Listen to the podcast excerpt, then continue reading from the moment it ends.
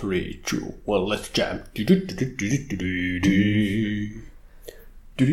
Onko tämä intromusiikki? Yhtäkkiä meillä on intromusiikki. Nyt kun siitä sarjasta voi taas puhua, kun se ei ole noloa vanhaa paskaa, vaan siitä on todella moderni ja hieno live action. Ai niin, se on totta. Nyt pitää dropata se, kun siitä tuli uusi ja trendikäs. Näinkö päin se toimiikin? Kyllä, No niin, se toimii. kyllä toimii, jos on minä. Ei pidä paikkaansa, samaan tykkäät kaikista muotiasioista, kuten Amogus. Oh no, loputon lyömäase, jota aina käyttää mua vasta. Siellä on bandwagonissa ollaan niin syvällä, että jo ennen nähty. Paitsi, että sekään ei ole enää muoti. Ei, sehän on ikivanha peli jo tässä vaiheessa. Kyllä. Pitäisi olla Squid Gameissa Inessä. Se on kyllä varmaan oikeasti ihan hyvä.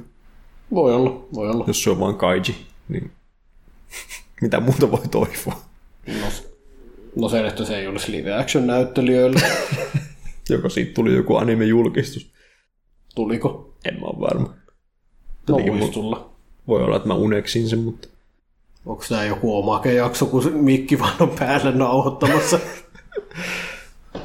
oma, joka myydään erikseen. Joku se on semmoinen kommenttiraita juttu, tiedätkö, että voi valita kumman raidan haluaa päälle. yes. Ainakin ääni tuntuu toimivan niin kuin pitäisi.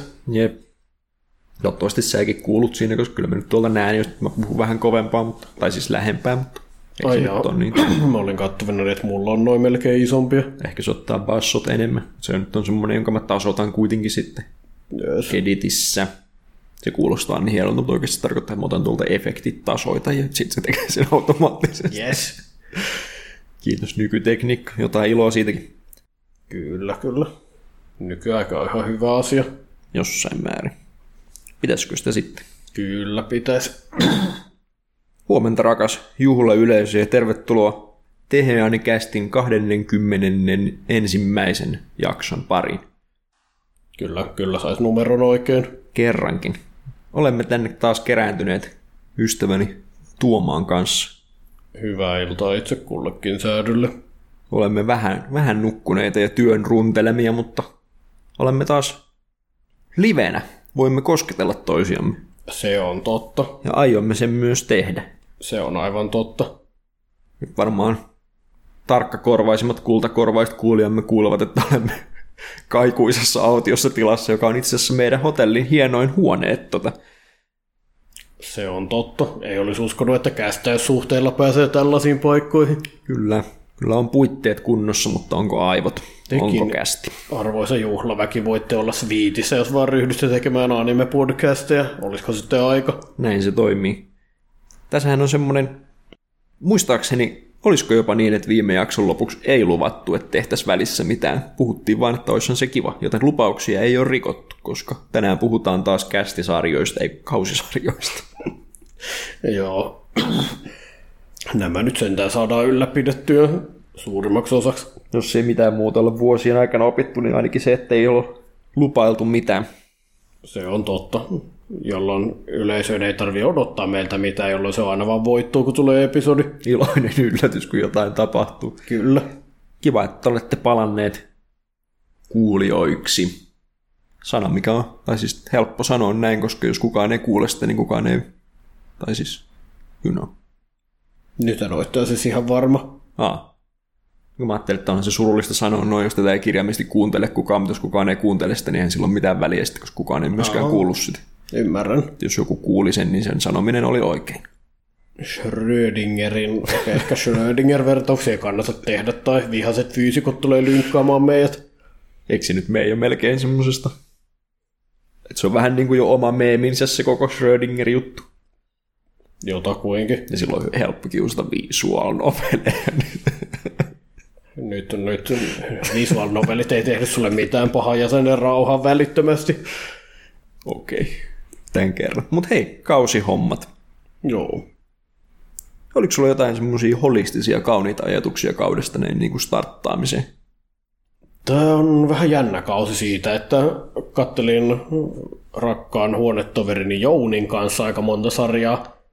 Ja sitten kun yksi niistä sarjoista katsottiin, joka tässä meidän kästissämme on, niin puhuttiin sitten jälkikäteen Jouni totesi, että niin, kun näissä, niin onhan se kiva, että oli tällainen niin kuin tällainen kevyt ja höpsö hyvä mielen sarja, koska ne on oikeastaan aika vähiset. Kyllä täällä on aika paljon actionia, edgy-juttuja tai muuten vaan sellaista, tota, missä on menossa asioita.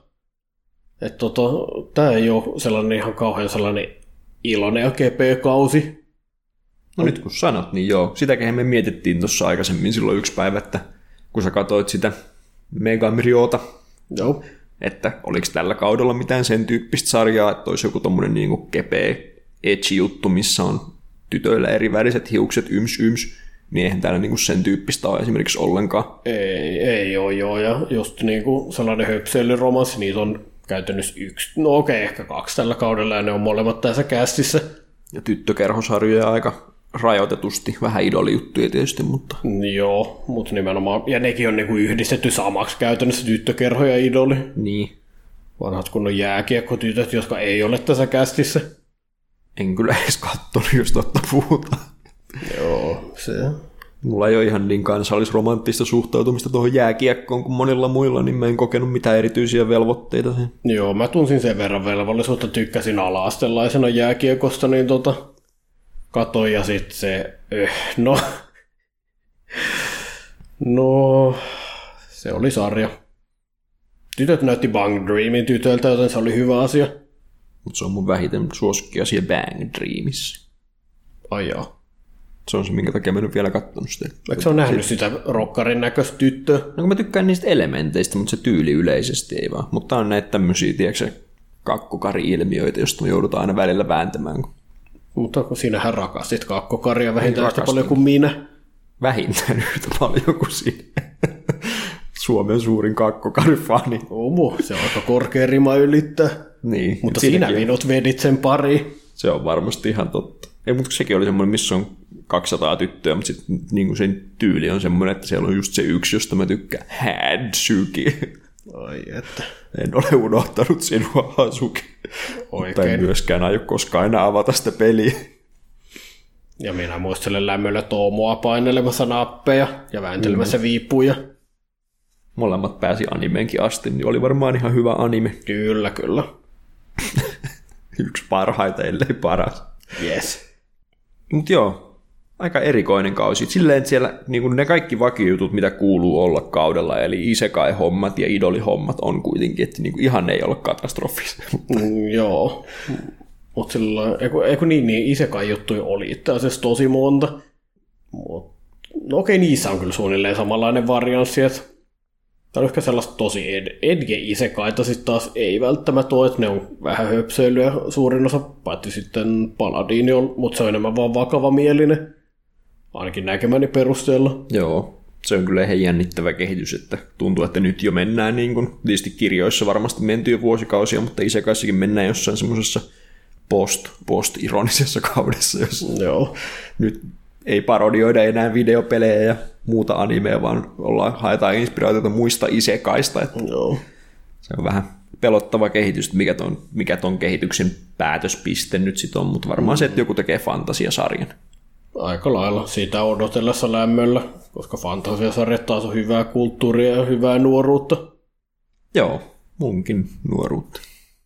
Kieltämättä, kyllä se Redwall-anime sieltä tulee ihan minä hetkenä hyvänsä. Tässä, tässä tätä voit joutua odottamaan vielä hetken aikaa. Ihan näinä hetkinä. Vihdoin pääsen tapaamaan ne kaikki hahmot niiden siinä muodossa, johon ne on tarkoitettu. Mulla ei ole sukkomia heittää tuohon. Mä oon väsynyt työpäivän jäljiltä, Walter. Mä oon väsynyt työpäivää edeltä.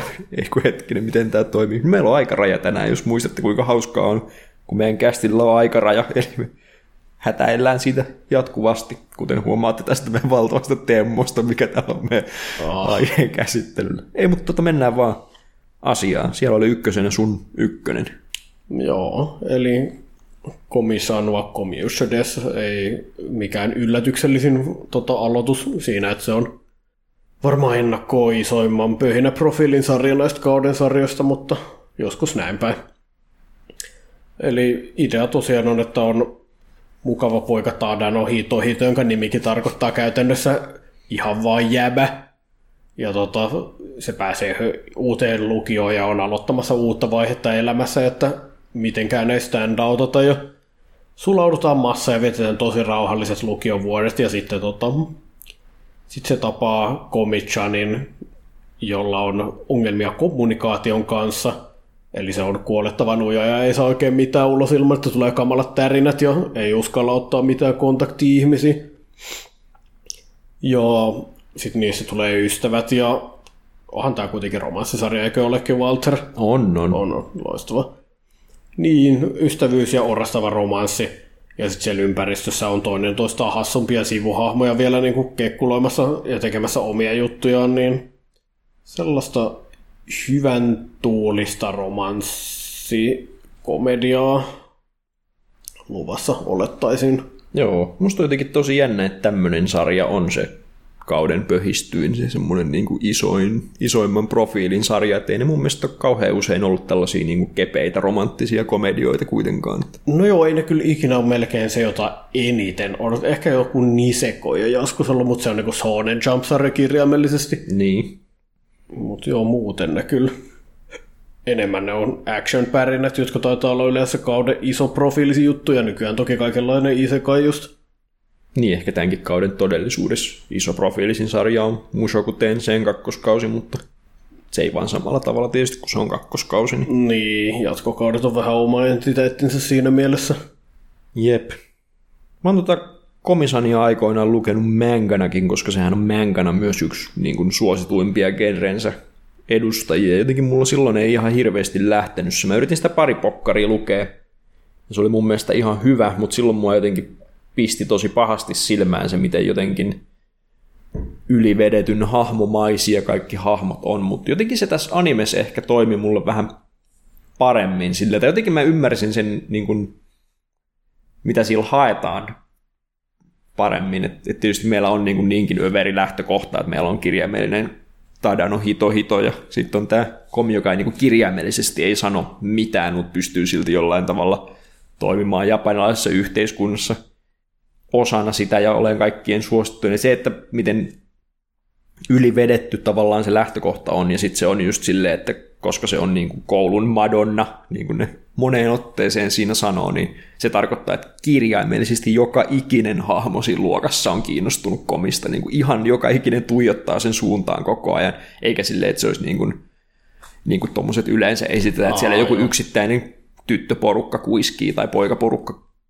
höröttää sitä asiasta. Joo, ja sitten tulee joku yksi raburetaa koulun takana ja välitunnilla. Ja... Niin, tai että se olisi viety komediaksi silleen, että komi avaa getan bakon ja sieltä tulee vyörynä Joo. 600 tollasta, vaan että, se niinku, että ne niinku on selkeässä linjassa itsensä kanssa se sarja kuitenkin sen kanssa, että, tota, että tota meillä on niinku, että kaikki asiat on yhtä överiksi mm. viety. Ja ilmeisesti niin sitä sitten, mitä mä oon mangan lukijoilta, mä sitä pari pokkari tosiaan luin, niin, niin kuulun, että niitä kuitenkin syvennetään sitten, että ne ei tunnu niin hahmomaisilta pidemmän päälle, ja sitä kehitystä mä odotan siinä itse eniten.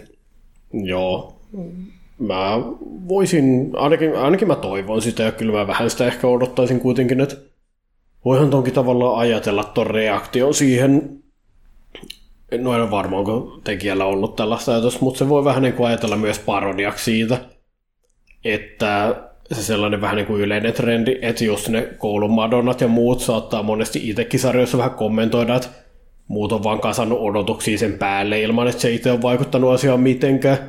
Ja tämä on niin kuin sellainen tavallaan tosi äärimmille ylilyötynä, että komi ei ole kirjaimellisesti itse tehnyt yhtään mitään edesauttaakseen tätä, kaikki vaan sattuu pitää sitä tosi kuulina, kun se ei uskalla sanoa mitään.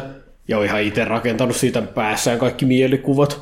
Jep. Tämä on kyllä jotenkin tosi erikoinen konsepti. Eikö meillä Suomessa vaan ole tällaista koulun madonna-hommaa? Koska en mä ainakaan omilta kouluajalta muista, että kukaan olisi ollut silleen öö... niin överisti ylitse muiden. Että... Joo, ei siis tota, kyllä, no vaikea sanoa tietysti, koska mä olin aika pihalla koulun sosiaalisista niin kuin, kuvioista.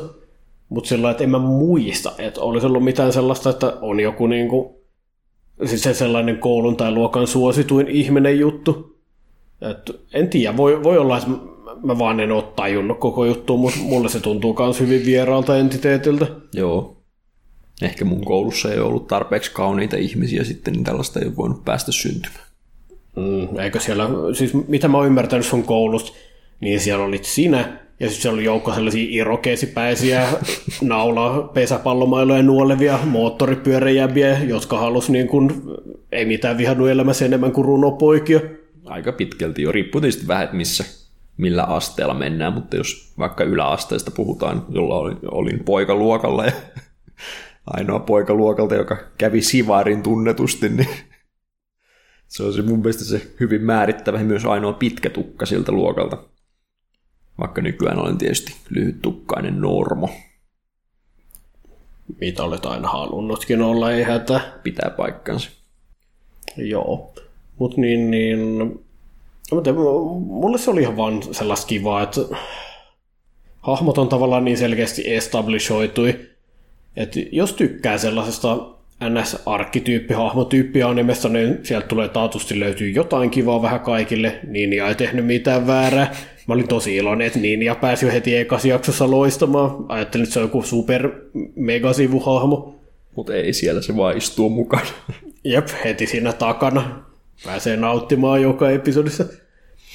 Mutta niin tota, ja ihan se oli kuitenkin kommunikaatiovaikeusjutut, se on ehkä tämän kästin seuraajille tullut selväksi, että minä tykkään niistä, säkin taidat tykkää niistä kuitenkin jossain määrin. Joo. Niin tota, niiden ylittäminen, ja sit ihan toi oli tehnyt anime-muodossakin asiat kivasti. Että mä luin mangasta sen NS Chapter 0, vähän niin kuin se One Shot Chapter, ennen kuin siitä tuli varsinainen sarja. Ja siinä oli toi sama kohtaus, jossa tota, ne kommunikoi ensin liitutaululla keskenään. Ja se oli jo siellä kiva. Mutta sillain, että eihän tosta kauhean eläväistä animaatiota sit saa, mutta ne oli tehnyt se mun mielestä kivasti anime-muodossa, että vaihdeltiin kuvakulmia, tai sitten kuvattiin jotain ihan muuta kuin sitä liitutaulua, ja teksti vaan ilmestyi sinne ohimennen, ja oli siellä sen verran lyhyen aikaa, että se oli vähän niin kuin olisi seurannut keskustelua, että se liikkui tav- tavallaan sen verran eläväisesti. Joo, se on niin herttainen kohtaus mun mielestä vaan se koko, koko setti, miten ne alkaa. Eihän sille, niin kuin sillä jäbällä ole mitään syytä kirjoittaa niitä juttuja sinne liitutauluun, kun sehän nyt voisi vaan sanoa ne, mutta jotenkin se, että ne löytää sen yhteyden tota kautta, että ne alkaa naputteleen toisilleen sinne liitutaululle juttuja ja miten se menee tosi semmoisista niin perusjutuista, mistä ne niin kuin puhuukin sinne, että olisi komi vain haluaisi puhua säästä ja kysellä kuulumisia ja kysellä uusimmasta telkkariohjelmasta ja näin, että se alkaa semmoisesta, mutta sitten huomaa, että miten pidemmälle se kohtaus menee, kun siinä vaan niin kuin soitetaan musiikkia ja näytetään sitä, kun ne raaputtelee erilaisia tekstejä sinne tauluun, niin se menee semmoiseksi niin kasuaalimmaksi ja semmoiseksi, niin että nyt selvästi se kommunikaatio alkaa helpottua niille ja, ne, niin kuin, Joo. ja myös se, miten niiden niin kuin kasvo, ne reagoi niin kuin kasvoillaan myös siihen, mitä siellä niin kuin liitutaululla lukee, niin on mun mielestä tosi... Joo, ja keskustelu etenee jos sillä eläväisen organisesti, että siellä viitataan juttuihin, mitä ne on sanonut siellä se, no nimenomaan ihan se sävykin muuttuu, että ne vähän niin kuin rentoutuu molemmat siinä sen edetessä, että mä tykkäsin siitä jo mangassa, mutta en mä tiedä, musta tuntuu, että tämä anime teki siitä tavallaan vielä charmikkaamman sitten kuitenkin, että onko tämä nyt sitten ohjaukseen liittyvät jutut, koska joku tässä on selkeästi niin kuin miettinyt tätä kohtausta sillä että siitä saisi mielenkiintoisen anime-muodossa. Joo, nimenomaan se jotenkin silleen, No ensinnäkin mä en niin odottanut tämän tyyppiseltä sarjalta, romanttiset komediat ei yleensä ole mihin panostetaan silleen niin kuin tuotannossa tai että niistä tehtäisiin mitenkään näyttäviä välttämättä, koska yleensä ei tarvi myöskään, mutta tässä oli jotenkin tosi panostettu siihen, että ensinkin oli semmoinen niin kuin, tosi semmoinen niin kuin ko- uuden koulun aloittamistunnelma, että oli ne sakura-kukat näin, ja sitten oli varjot ja valot meni hienosti näin ja näin, ja oli niin kuin semmoista uuden alun tuntua välitetty, ja jotenkin tosi monitasoinen monitasoisen kauniit kuvat muutenkin tämmöiseen sarjaan, kun ei se manga mikään niin kuin visuaalisesti maailman upein ole, että siinä on ne vahvat designit ja sitten vahvat ilmeet ja näin, mutta se ei ole niin koskaan ollut se, mistä ihmiset puhuu, että nyt on niin maailman kaunein manga tai jotain, mutta sitten animessa oli panostettu täysin ja just se, miten se teksti oli toteutettu, koska tuommoinenhan on niin maailman helpoin saada tosi väärin se, että sulla on niin kuin pitkä, varmaan yli viisi minuuttia kestävä kohtaus, mikä kostuu vaan pelkästään tekstistä ja kukaan no. ei puhu mitään että oletettavasti se helpoin ratkaisu olisi ollut se, että, että ääninäyttelijät ikään kuin narratoi sen, mitä ne kirjoittaa sinne, mutta Aa, nyt ei joo. haluttu lähteä sille linjalle, vaan käytettiin nimenomaan ihan vain sitä typografiaa, että siinä oli niitä että näytettiin niitä koulun tiloja taustalla ja sitten oli niinku hienolla kaunokäsialalla kirjoitettu niitä siihen päälle näin ja se oli niinku esteettisesti miellyttävä ja sitten näytettiin niitä liitutaulujuttuja ja muita, niin ne oli mun mielestä kaikki tosi, tosi, tosi mie, niinku, mielenkiintoisesti toteutettu. Muutenhan tässä on aika paljon semmoista niinku, otettu sieltä mangasta, että on, on niinku ruutujakoja ja on just tekstiä ruudulla. Ja... Joo. Ja tota niin... Ja no esimerkiksi ilme, nimenomaan ilmeet ja eleet on suoraan mangasta, mutta niihinkin on anime sitten kuitenkin lisätty, että kaikki ne äänitehosteet komin tärinöistä ja siitä kun se kävelee jäykästi ohitte, niin niitäkin on tehostettu. No, niistä tuli oikein mukava mieli aina, kun komi saa jostain hepulia ja sitten sit se ekspressoidaan visuaalien lisäksi myös äänten kanssa. Joo. Niin siinä on tosiaan ääniefektitkin on jätetty niin kuin tekstinä myös siihen ruudulle, että se on selvästi... Se on kyllä erittäin mangaisa asia tehdä. Haluttu pitää, että sit niihin on vaan laitettu sellaista, että ne tulee jotenkin tosi dynaamisesti ja näin, mikä tuo siihen myös semmoista liikkeen tuntua siihen sarjaan. Olin kyllä niin kuin superpositiivisesti yllättynyt siitä, miten hienon näköinen se sarja ja miten mielenkiintoista se ohjattu. On siis sama, nyt en ole tarkistanut taas mitään faktoja, mutta sama ohjaaja, joka teki After the Rainin Oh. aikoina, joka myös on hieno, hieno sarja kyllä. Ja sitten on, Si- siinä oli myös sellaista ö, samaan aikaan vahvasti mangamainen, mutta sit, miten mä selittäisin, sitä mangamaisuutta käytettiin nimenomaan apuna tunnelman luonnisanimeen, joo, jos ymmärrät mitä tarkoitan. kyllä.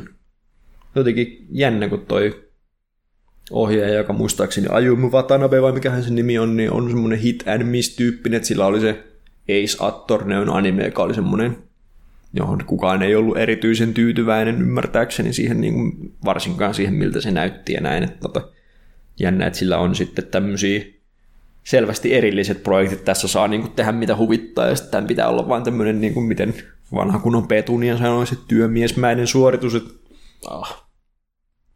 kiva, että saatiin tälle. Mä en, mä en, en usko, että tulee sarja näyttää kokonaisuudessaan siltä, miltä se ykkösjakso, mutta se, että se oli niin kuin äärimmäisen vahva aloitus, mutta Joo, ja tavallaan tollanen kuitenkin asettaa vähän sellaiset erilaiset rajat, että jos jo pilotti olisi sellainen, että se ei yritä kauheasti mitään, niin ei ole mitään syytä odottaa, että muukaan sarja välttämättä. niin, Mutta tavallaan, että kun tässä on asetettu katto tonne, niin tietää, että niinku ainakin siellä on mietitty, että mitäs me yritetään saada tämä sarja näyttää kivalta.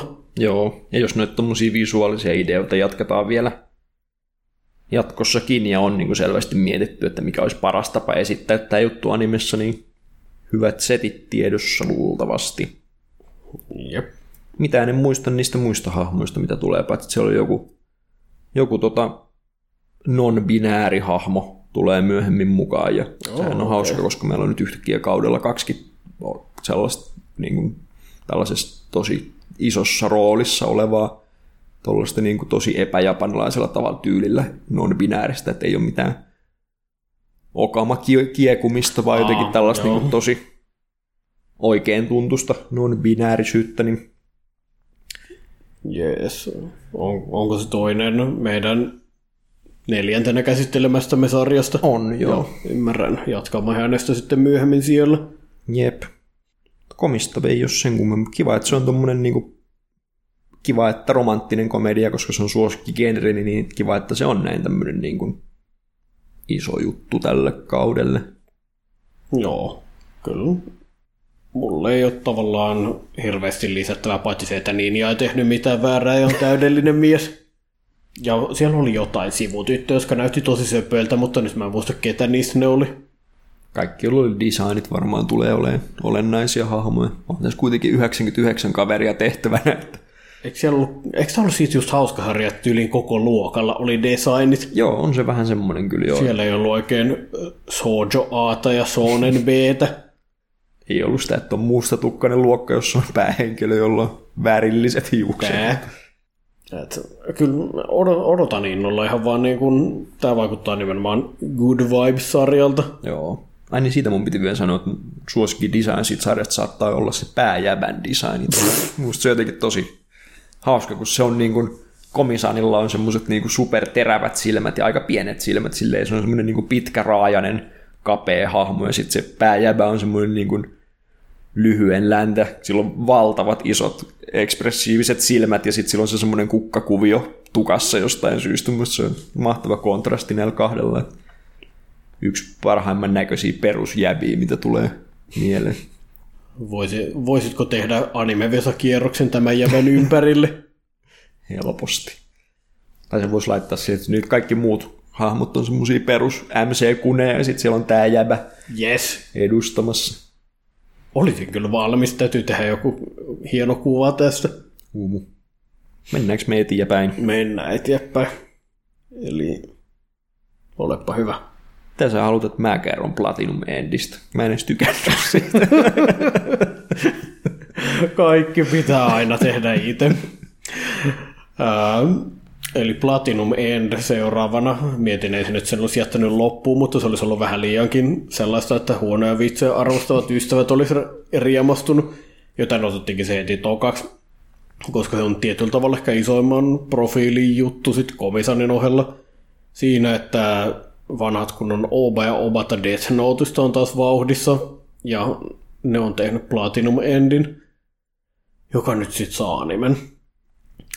Eli alku, alkuun on jäbä, jolla on elämässä asiat erittäin huonosti, erittäin erittäin huonosti, ja se menee kerrostalon katolle hypätäkseen sieltä päästäkseen niin kuin pois elämän tuskastaan.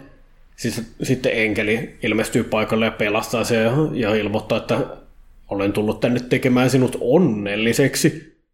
Ja se antaa jäbälle superpowereita, siivet, joilla voi lennellä vapaasti maailmassa. Ei ole enää maallisten niin kuin huolien kahlitsema. Ja sellainen nuoli, jolla pystyy saamaan ihmiset rakastamaan itseään ja noudattamaan kaikkia sun antamia käskyjä. Ja asioita, asioita tapahtuu, se pääsee esimerkiksi abusive perheestä vähän niin kuin eroon, ja sitten paljastuu, että oho, Jumalalta on vähän niin kuin aikaraja menossa umpeen, ja ihmiset, jotka on saanut nämä samat powerit kuin pääjämä, niitä on 12 vai 13, ja ne ovat uusia jumalakandidaatteja, joten mulla on vähän se tunne, että en ole tutustunut alkuperäisteokseen, mutta mulla on vähän se tunne, että saattaa lähteä mätöt siitä, kenestä tulee seuraava jumala. Niin, eli Mirainikkihän tässä on siis kyseessä. Mirainikki. Eri- Kauan odotettu kakkoskausi. Erittäin samanlaiseltahan tuo premissi kuulostaa. Oliko siinäkin ihan kirjaimellisesti, että jumalaksi oltiin rupeamassa? Oli minun mielestä nimenomaan just se. Joo. Mikä on tosi erikoinen, koska mä en henkilökohtaisesti näe jumaluudessa mitään hirveän tavoiteltavaa sille. Riippuu tietysti vähän mitä siihen kuuluu. Että et tota, onko se semmoinen, jossa pitää kantaa koko maailman kaikki ongelmat, vai onko se semmoinen, jossa saa itse vaan tehdä mitä huvittaa, mutta Mä oletan, että kaiken tuon Haadeksen pelaamisen jälkeen, eikö sun kuva jumaluudesta pitäisi olla sitä, että mennään panemaan kaikkea, mikä liikkuu ja sitäkin, mikä ei liiku. kieltämättä jo sukupuoleen ja rotuun katsomatta. Siinä on ehkä vähän erilainen. Tämä oli aika tämmöinen niin kuin höpökristillisyydestä kiiskova tämä Platinum End siinä mielessä, että Joo. On enkels-hahmot ja muut. Mun varmaan niin kuin suosikki asia tästä sarjasta, mikä ensimmäisenä pisti silmään, oli just se, että se, että enkeli on niin kuin visuaalisesti tosi tutun kuulonen tai semmoinen niin ikonisen näköinen, että on isot siivet ja on niin kuin valkoinen tämmöinen näin, mutta sitten se, että enkeleitä ei mitenkään esitetty niin, että niiden moraali olisi millään tasolla, vaan se oli nimenomaan semmoinen, että, että okei, että hän on niin kuin enkeli, jonka tehtävänä on tehdä MC-kunnista onnellinen ja sitä ei niin kuin kiinnosta, että ketkä kaikki kuolee matkalla siihen tavoitteeseen ja mi- millä keinoin se tehdään, että kaikki, kaikki manipulaatio ja kaikki tappaminen on täysin niin kuin fine, jos se johtaa tähän tavoitteeseen. Joo, että nimenomaan sen moraalikoodissa tuntuu toimivan ihan vaan siltä pohjalta, että sen tehtävänä on tehdä pääjävä onnelliseksi. Ja se, että vaikka pääjävä itse olisi kauhuissaan niistä metodeista, mitä se ehdottaa, niin se vaan niin kuin ei välitä asiasta, että, että voi varastaa ja voi murhata ja voi aivopestä väkeä. Ja se on enkelin mielestä ihan ok, jos sillä niin kuin täytetään pääjävän tarpeet. vähän semmoinen niin kuin ylemmän olennon suhtautuminen ihmisyyteen, jos sen silleen voi ajatella. Tavallaan, tai just se, että se vähän niin kuin toimii sellaisella akselilla, millä millään muulla ei vaan ole väliä. Niin. Et se on ihan, jos vertaa Death Noteen, koska se tekijöiden edellinen isomman profiilin teos on, niin hauska kontrasti siinä, että tota, toi Ryuk ja kumppanit jotain vähän niin kuin sellaisia ehdotuksen tyyppisiä ne saattoi antaa, mutta enimmäkseen ne siitä backkasi oli vähän sillä että niin kuin antaa ihmisten tehdä mitä tekee, me ei tähän puututa. Ja nyt taas on tollanen, joka tota, ei se nyt sentään ole vielä fyysisesti puuttunut asioihin, mutta sillä että se on hyvinkin innokas ehdotuksissaan siitä, että mitäs nyt tehdään.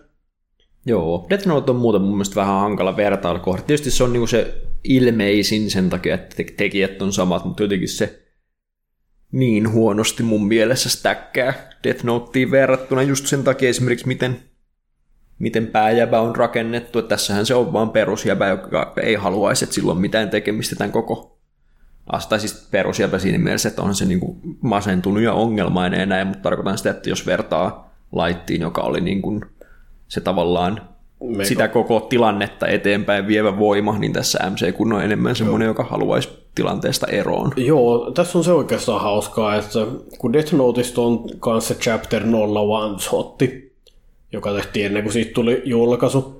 Mä oon lukenut se ja siinä itse asiassa oli sellainen pääjäbä, joka oli aika tää Platinum Endiäbä sitten taas, että kun se löysi Death Notein ja sitten kirjoitti sinne tyyliin, kiusaajat veti lähtöä, oli sillä, että olette perseestä, kuolkaa. Ja sitten ne oikeasti kuoli, se oli vaan kauhistunut ja yritti hankkiutua eroon siitä noutista ja sillä lailla, että niinku, oh no, mitä mä oon tehnyt. Että se nimenomaan oli hyvin päinvastainen kuin se asenne, jonka lait sitten eventually siellä varsinaisessa sarjassa otti. Mutta siihen jäbään verraten, kun katsoi sitä Platinum jäbää, niin tiettyjä yhtäläisyyksiä näin. Toki Death Note 0 ja mä olin vähemmän masentunut ja enemmän sellainen uuliseva narukäsi, mutta kuitenkin. Oliko siinä nollassa joku semmoinen kummallinen juttu, että niitä nimiä pystyi myös kumittaan sieltä? Siinä saattoi olla, saattoi olla. Se oli jotenkin, muistan, että muistan lukeneen itsekin se ja miettineen, että tämä oli kyllä hölmöä juttu, mitä mä oon oikein nähnyt, että ehkä ihan hyvä, että se otettiin pois siitä pääsarjasta. Ihmisiä pystyi myös palauttaa henkiin kumittamalla niiden nimet sieltä. Oh yes. Se oli vähän erikoinen. Mutta joo, tietysti sanoisin, että Platinum Endin varmaan se kuitenkin se kantavin voima tulee sitten olemaan se semmoinen niin kuin Battle Royale-tyyppinen tai Mirai Kikki-tyyppinen semmoinen viimeisen henkiin jäävän Joo. positiosta taisteleminen.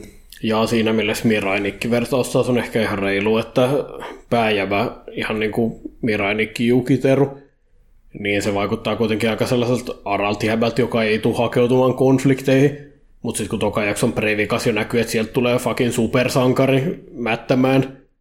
Tyyppi, joka pukeutuu johonkin paikalliseen Kamen Riderin tai kenenköhän se oli uniformuun ja tulee mättämään pahantekijöitä pataan, niin no okei, ensinnäkin Mirainikin 12 oli aika sama henkeä, mutta ihan just se, että niin kun selvästi sinne on tullut paljon bombastisempia henkilöitä niin kuin areenalle ja pääjäbä.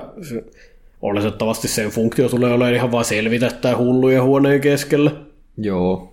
Mulla vähän siitä, siitä mä kakkosjakson kerkesin tuossa kattoon, kun mua niin kiinnosti, että mitä sarjassa oikein tulee nyt sitten tapahtuu, niin, niin tota, oletan, että se supersankarijäbä tulee olemaan se paikallinen rival jäbä tavallaan, koska sillä oli just sen näköinen design, että nämä on tarkoituksella lyöty vastakkain, koska se oli, en mä muista, onko sillä jopa valkoinen tukka, mutta kuitenkin se on semmoinen niin kuin ekspressiivinen nuori mies verrattuna siihen masentuneeseen nuoreen miehen. Niin yes. Tälleen onhan tämä aika reunaisa meno. No siitä se oli, että niin kuin, kyllä toi Päijävän perhe oli suorastaan koomisen paha, että niissä ei näytetty yhtä ainoata redeeming-hetkeä. Ne on tehnyt Päijävän elämässä helvettiä, koska niitä on kiinnostanut ja ne on aktiivisesti pilannut sen elämän. Et jotenkin mä olin siihen vielä valmistunut, oli sellainen piittaamaton perhe, joka tota noin niin, ihan vaan on kamali päijämälle, koska se heitettiin niiden, koska se vanhemmat ja perhe kuoli. Sitten päijämä lähetettiin asumaan sen tädin ja niin kuin tämän miehen ja lasten luokse.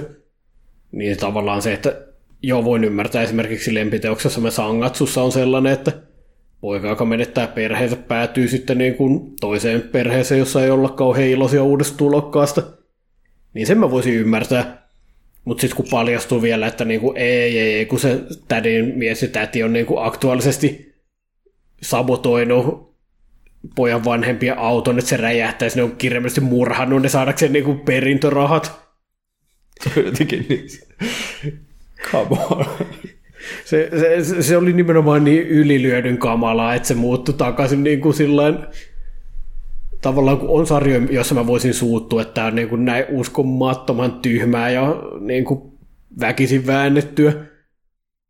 Mutta toi vaan veti sen niin täysillä, että mä en voinut edes suuttua, vaan oli sellainen, että okei, okay, okei, okay, Platinum End. Sä, sä vedät nämä kortit. I am fine with this. Oli ainakin sävy selville jo Joo. siinä vaiheessa. Ja sitten tosiaan siinä tulee niitä muitakin semmosia niin kuin näiden Death Note-jäbien tyyliin sopivia juttuja, että siellä aletaan käymään näitä jotain enkelitierlistejä läpi ja siitä riippuen, että minkälaisia taitoja niillä on ja sitten voivat vaihtaa tierlistiltä toiseen ja saada lisää ja vähemmän kykyjä. Mä vaan näen niin, kuinka tästä tulee joku plot twist, että joku joka on kuvitellut, että sillä on vain yksi näistä taidoista, joko lentäminen tai mani- manipulointi, niin sitten sillä onkin yhtäkkiä molemmat, ja tämä ratkaiseekin koko tilanteen, tai tämmöisiä niin kuin tosi tiukasti kirjoitettuja sääntöjä, jotka sitten, jos nyt ei porsaa reijän kautta, niin jotenkin aina tulee olemaan sitten se juonen käänne, niin kuin Death Noteissa joka ikinen sääntö, mitä Death Noteissa oli, niin varmaan käytiin läpi jonkun tämmöisen kautta, että Joo, niitä ei sentään tarvittu blatantisesti rikkoa tai mitään, että nimenomaan niistä vaan etittiin kaikki tavat abusettaa niitä. Joo.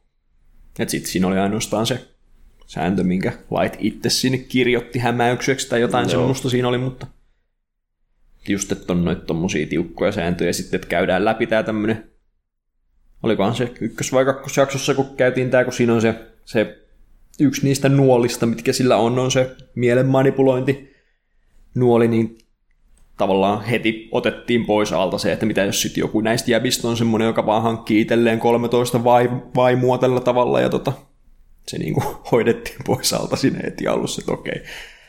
Ja siinäkin oli tarkat säännöt, että montako ihmistä voi olla samaan aikaan manipuloituneen ja kuinka pitkään ne säilyy manipuloituneen näin ja näin ja näin. Että tota, et tota, tosi semmoinen niinku tekijöittensä makunen sarja. Sanoisinko suorastaan, että tämä tuntuu semmoiselta, minkä ne olisi kirjoittanut Bakumaniin, oli niin kuin, että joku teki tämän, tyyppistä sarjaa, niin nyt ne teki sen sitten oikeasti.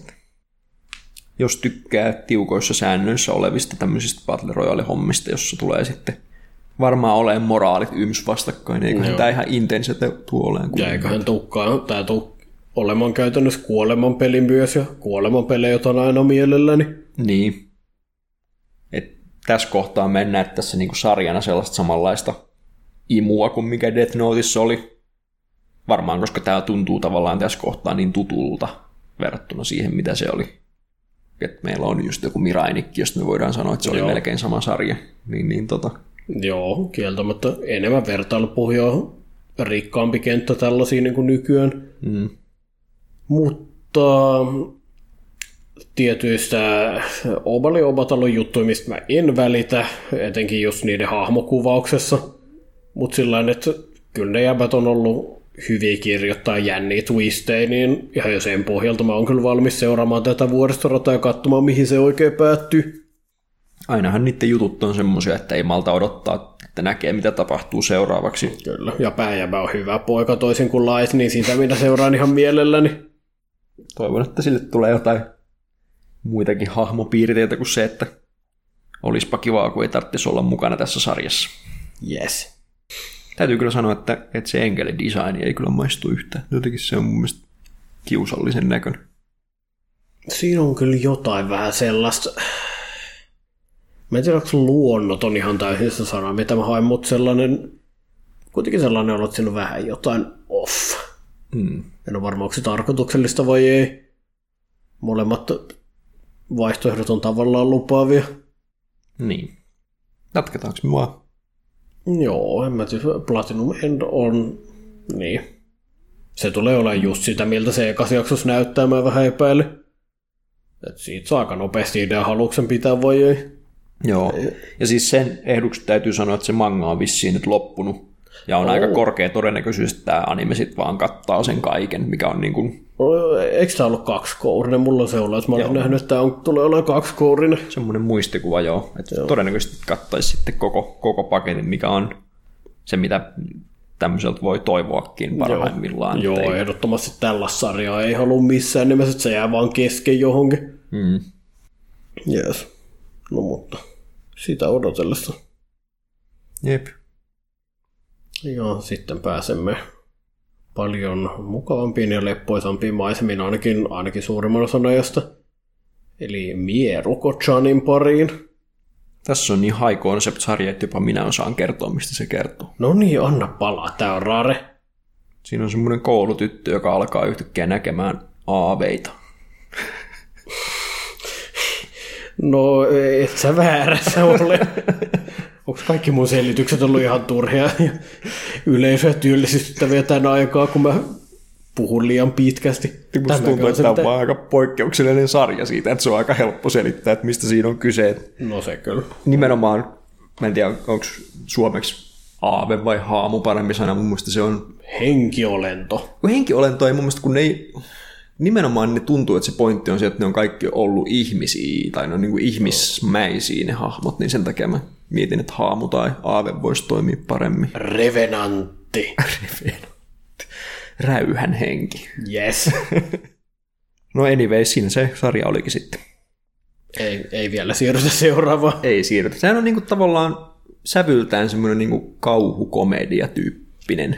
Joo, kyllä se tota, nimenomaan se alku oli sellainen, että siitä on jonkun aikaa, kun mua on tavallaan vähän ahdistanut piirretty ja katsoi se mieruko onnistui siinä. Että se jotenkin, tässä ehkä auttoi, se oli sen verran just ideaa, mitä sarja tulee olemaan. Tiesin, että tämä tulee olemaan, että se näkee henkilöitä ja tota noin, niin, kauhistuttavia näkyjä. Niin se vähän niin kuin koko ajan odotti, että no niin, milloin niitä tulee, milloin niitä tulee. Ja sitten niin niitä ei vaan tullut sieltä ensimmäiseen puoleen jaksoon. Että näytettiin just sellaisia kohtauksia ja vähän niin kuin se tupattiin sellaista tunnelmaa, että kohta varmaan ilmesty. Välillä näytetään, kun Miko päähenkilö katsoo niin kuin johonkin suuntaan merkittävästi. Just sellainen, että tuolla nyt varmaan on jotain, mutta sitten niin kuin, ei, ei, ei, ei vaan nähdä niin kuin itse ennen kuin sitten sellaisella hetkellä, kun vaan niin kuin, just sellainen hetki, kun ajattelisit, että tulee, niin on mennyt ja sitten sit, sit ilmestyy niin kuin yhtäkkiä. Joo. Ne on kyllä jotenkin, jotenkin siitä on mun mielestä tosi hyvä tavallaan twisti tai koukku se siihen se, että, että se miten siihen päähenkilö tyttö suhtautuu on se, että niin kauan kun ne ei tajua, että se näkee niitä, niin kaikki niin ne ei voi tehdä sille mitään. Että se tavallaan se sarja koostuu sit siitä pokerinaaman pidättelystä. Että tota... Ja siitä minä nautin.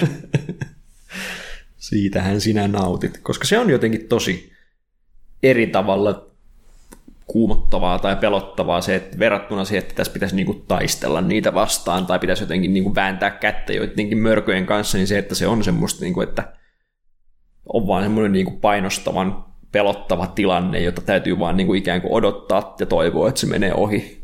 Joo, tavallaan, en ole varma, sanottiinko siinä, että se on, että ne ei pysty tekemään sille mitä, jos ne ei tiedä.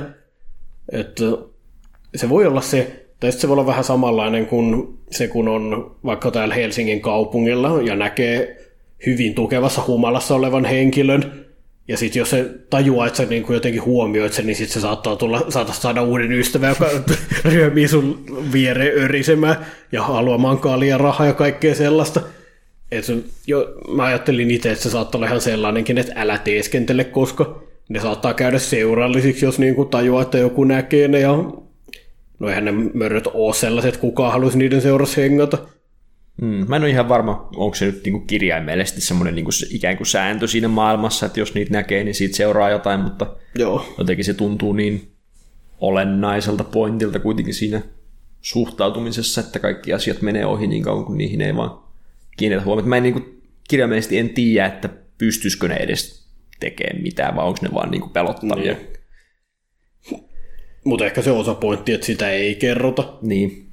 Mä en sitä mangaa itse asiassa tänä aamuna tavallaan, jos näin haluaa ajatella, eli töitten jälkeen, yön vuoron jälkeen lukasin, ihan kun mua vain kiinnosti, että mitä tässä niinku tulee tapahtuu, mutta se on niinku rakenteeltaan just semmoinen, että on niinku tällaisia tämmöinen niinku päivän keissi tavallaan, että ollaan tekemässä kaveritytön kanssa jotain leikkimässä ja sitten sit siinä tulee joku tämmöinen mörkötilanne. Ja jotenkin se on aina, puoliksi se on semmoista hauskaa ja puoliksi se on ihan kammottavaa. Että se on Joo. No, kyllä mä historiallisesti mä oon tykännyt kyllä tällaisesta kombosta, että esimerkiksi Higurashi ja Gakkogurashi tulee mieleen sellaiset, jotka tasapainottelee just näitä kahta elementtiä. Olen erittäin paljonkin pitänyt niistä molemmista. Joo. Niissä on jotenkin sille enemmän rakenteellista imua silleen, että Higurashi on mysteeri myös siinä, Joo. missä se on kauhukomedia ja mikä se toinen se Gakkogurashi. Gakkogurashi, joo, siinä on kans sit se, semmoinen, niin kuin, siinä on tosi selkeä, että mitä siinä niin kuin, tehdään, että yritetään selvitä siellä. Joo, ja siellä on kuitenkin juoni zombien niin kuin, tota noin, niin, olemassaolosta tai niin. Niin. Niin kuin, siitä taustatarinasta. Että tässä ei niinku tunnu siltä, että täällä välttämättä olisi alkua tai loppua tällä tarinalla, että Joo. se on enemmän semmoisia yksittäisiä hetkiä, ikään kuin, niinku slice of life-tyyppinen, mutta sitten Joo, ei, se, se, on, se on jännä, että tehdään tällainen kombo niin kuin tällä. niin, ja tämä on kuitenkin se kahdeksan pokkaria pitkä tällä hetkellä se manga. Oh. Että se ei ole mikään niinku lyhyt sarja, että onko siinä mitään jatkuvaa vai onko se vaan niinku näitä yksittäisiä keissejä. Molemmat siis passaa mulle ihan hyvin, että mä itse asiassa en ollut tästä animen ykkösjaksosta innoissani, kun mä jotenkin mä en ajatellut, että se olisi niin kiinnostavaa, mutta sitten kun mä luin sitä mangaa ja näin, mitä siellä tulee tapahtuu, niin se on kuitenkin, itse asiassa tykkäsin tosi paljon, ja tavallaan siis animessa itsessään ei ole mitään vikaa, että se mieluummin seuraan animena sitten kyllä. Ne tytöt on aivan mega söpöjä.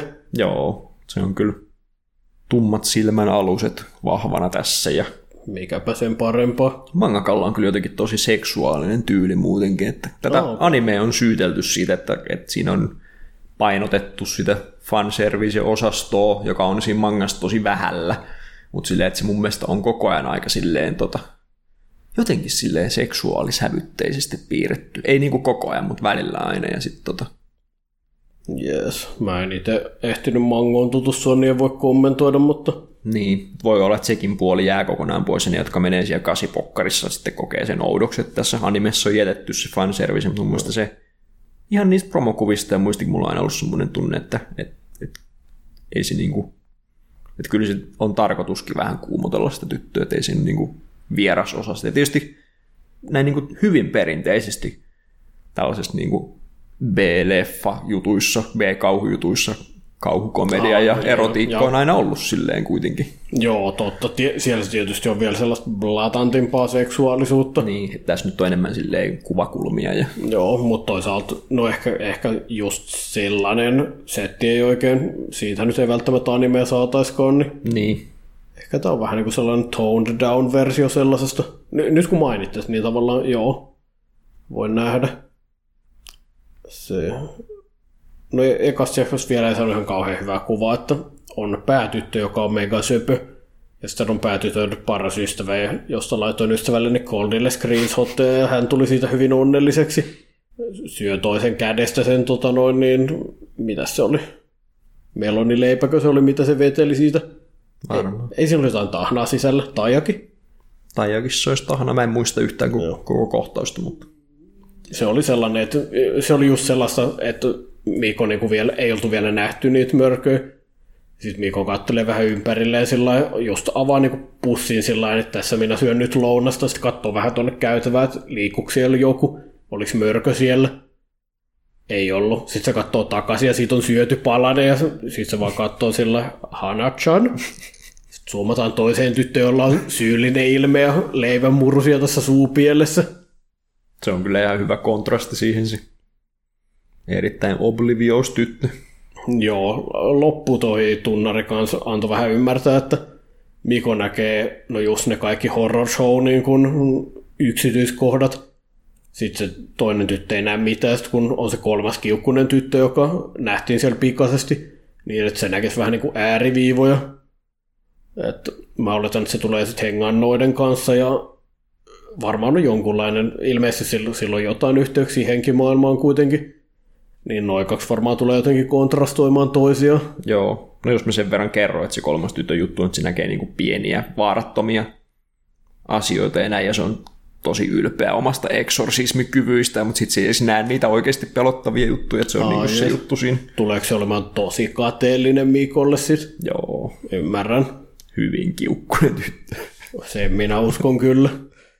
Mut joo, siitä mä kanssa tykkään, että ne on nimenomaan niin kuin ihmismäisiä hahmoja, että siinä jotenkin jos ne olisi jotain semmoisia niin lonkerohirviöitä, niin se olisi Aa. vähemmän mielenkiintoista. Joo, kyllä se. Ne hirviöt, että jotenkin niissä on aina tuollaisissa ihmishirviöissä on aina vähän semmoinen surumielinen sävy myöskin, että ne niin kuin vaikuttaa, että siinä on joku taustatarina, jota vaan meille ei koskaan kerrota, enkä haluakaan Joo. tietää, ja sitten se, että ne on niin tietoisia sitten myös, koska ne on Joo, vä- vähän samalla tavalla kuin musta tuntuu, että suurimmalla osalla ihmisistä tavallaan jotkut sellaiset enemmän over the top väkivaltajutut saattaa olla sellaisia, että niihin ei välttämättä niin värähdä.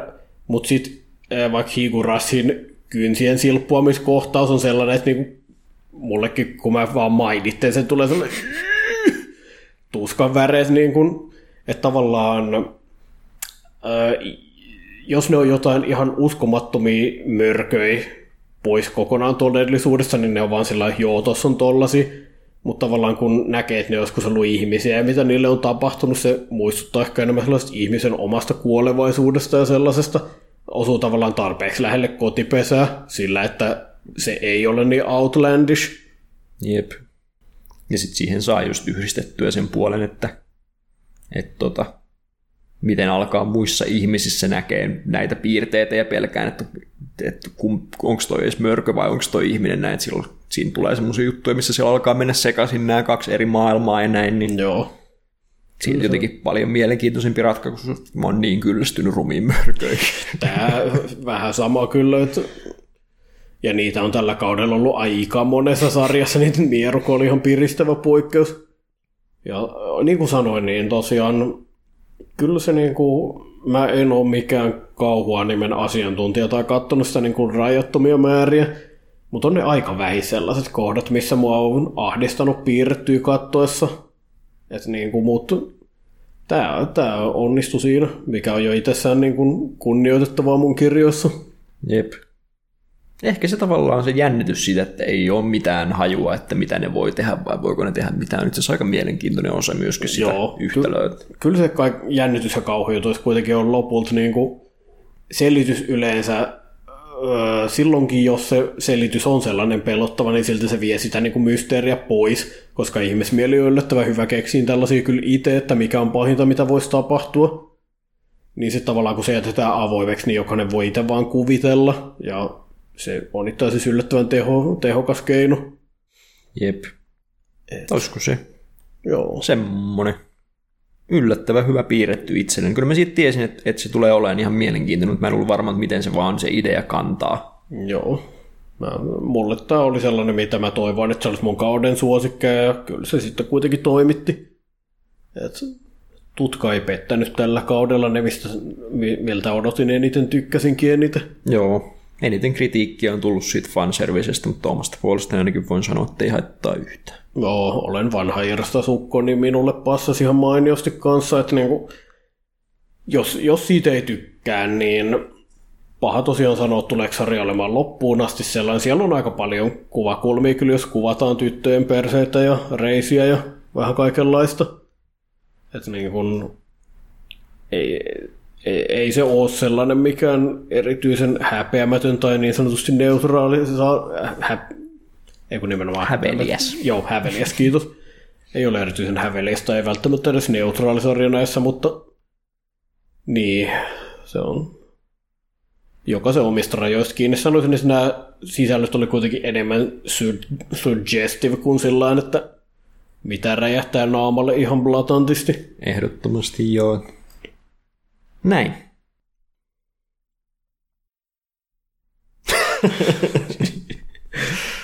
Joku aloittaa. Joo. Joo, eli seuraavana teoksena sitten hypätään ihan toisenlaisiin sfääreihin, eli taiteen pariin. Uh, Blue Period, toi, eikö se ole jostain kuuluisasta lehdestä? Joo. Eli sä et muista mistä. Tarkoitatko siis manga-lehdestä? Joo, manga-lehdet nimenomaan. Se on joku niistä, olisiko, olisiko joku niistä Shonen Jumpin, niistä, olisiko Jump Plus tai Ah, okei, okay, se on niinku siellä, joo, okei. Okay. ei välttämättä, mutta semmoinen muistikuva on äkkiseltä, jos kysytään. Jees. Kun tämä on tunnelmaltaan sellainen, että mä en yhtään tiennyt esimerkiksi minkä demografian tämä on. Tämä voisi olla mm. tämä voisi olla Sohjovun mielestä, tämä voisi olla sen, no ehkä Josehinen sijoittaisi, mutta niin tässä mä olin tosi epävarma tavalla, että kenelle tämä on tarkoitettu alun perin. Mm. Vähän niin kuin monia kohderyhmiä, joiden voi nähdä nauttivan tästä. Eli on jäbä, joka sillä on taiteellinen puoli ja selvästi niin kuin asioita, mitä se miettii, että mitä se haluaisi elämässä tehdä, mutta sitten se ei oikein tykkää niin kuin aiheuttaa skismaa tai tota, no, niin, konflikteja, niin sitten se ei kauheasti sano näitä mietteitään ääneen, vaan teeskentelee olevansa normoja, hengaa paikallisten vähän sellaisten alisuorittajien kanssa, istuu yömyöhään tota noin, niin jossain kapakassa polttamassa tupakkaa ja katsomassa jalkapalloa ja räyhää siellä menemään jäbien kanssa, vaikka oikeasti sitä ei oikeastaan ihan hirveästi huvittoisi.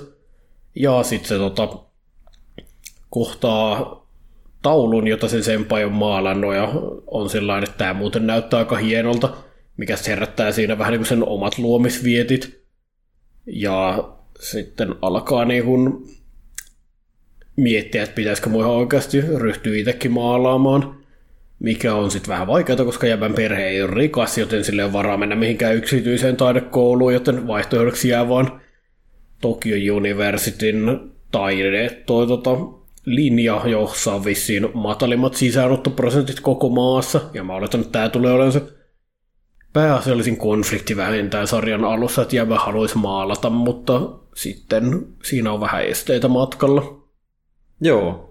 Se oli mun mielestä hienosti kuvattu, kuinka se jäbä kokee tämän tavallaan taiteellisen heräämisen siinä sarjan alussa, että koska tuommoista aihepiiriä mä en itse asiassa varmaan jossain musejutuissa ehkä joskus nähnyt, mutta tota, jotenkin tommonen, että ensin se jää, mä en muista näkeekö se ensin sen taulu, vai onko sillä ensin se tilanne siellä Shibuyan aamu, aamussa, vai onko se Shinjuku aamussa, mä unohdin unohtaa, mutta kuitenkin se, että se näkee sen taulu ja alkaa miettiä, että minkä takia tämä yksi hahmo tässä taulussa on, minkä takia se ihon väri on niin kummallinen, ja sitten se tavallaan alkaa hakea sitä, että mikä siinä voisi olla syynä ja näin. Muistaakseni se taulu nähtiin ensin. Joo, ja sitten silloin tämä tämmöinen aamuinen hetki, jossa sen kaveri on huonossa kunnossa, mutta siellä on semmoinen niin kuin normaalisti niin kiireisellä kadulla se semmoinen hiljainen sininen tunnelma hänelle. Ne, ne on siis ollut jäbien kanssa ryyppäämässä koko yön niin kuin aamu, aamuun asti. Niin. Ja silloin lähössä ja sitten se kattelee sellaista hiljasta niin kuin Shibuyan maisemaa aamulla, kun ihmiset ei ole vielä liikenteessä. Ja tavallaan niin kuin sille tulee semmoinen fiilis, että nyt on aika niin kuin hieno hetki ja yrittää välittää sen sanallisesti ensin sille kaverille, joka on vaan silleen lol nörtti, mitä sä tommosia mietit. Ja sitten se saakin sen kuvistunnilla, saa sen tota välitettyä sen tunnelman siinä niin kuin piirrostaiteen, maalaustaiteen, kuvataiteen, kiitos, sehän se sana oli, kuvataiteen kautta saa välitettyä sen tunnelman, mikä siinä oli, ja kokee tavallaan semmoisen niin heräämisen, että okei, että tämähän on niin kuin tämmöinen kommunikaatiokeino, tämä Joo. tämmöinen kuvataide.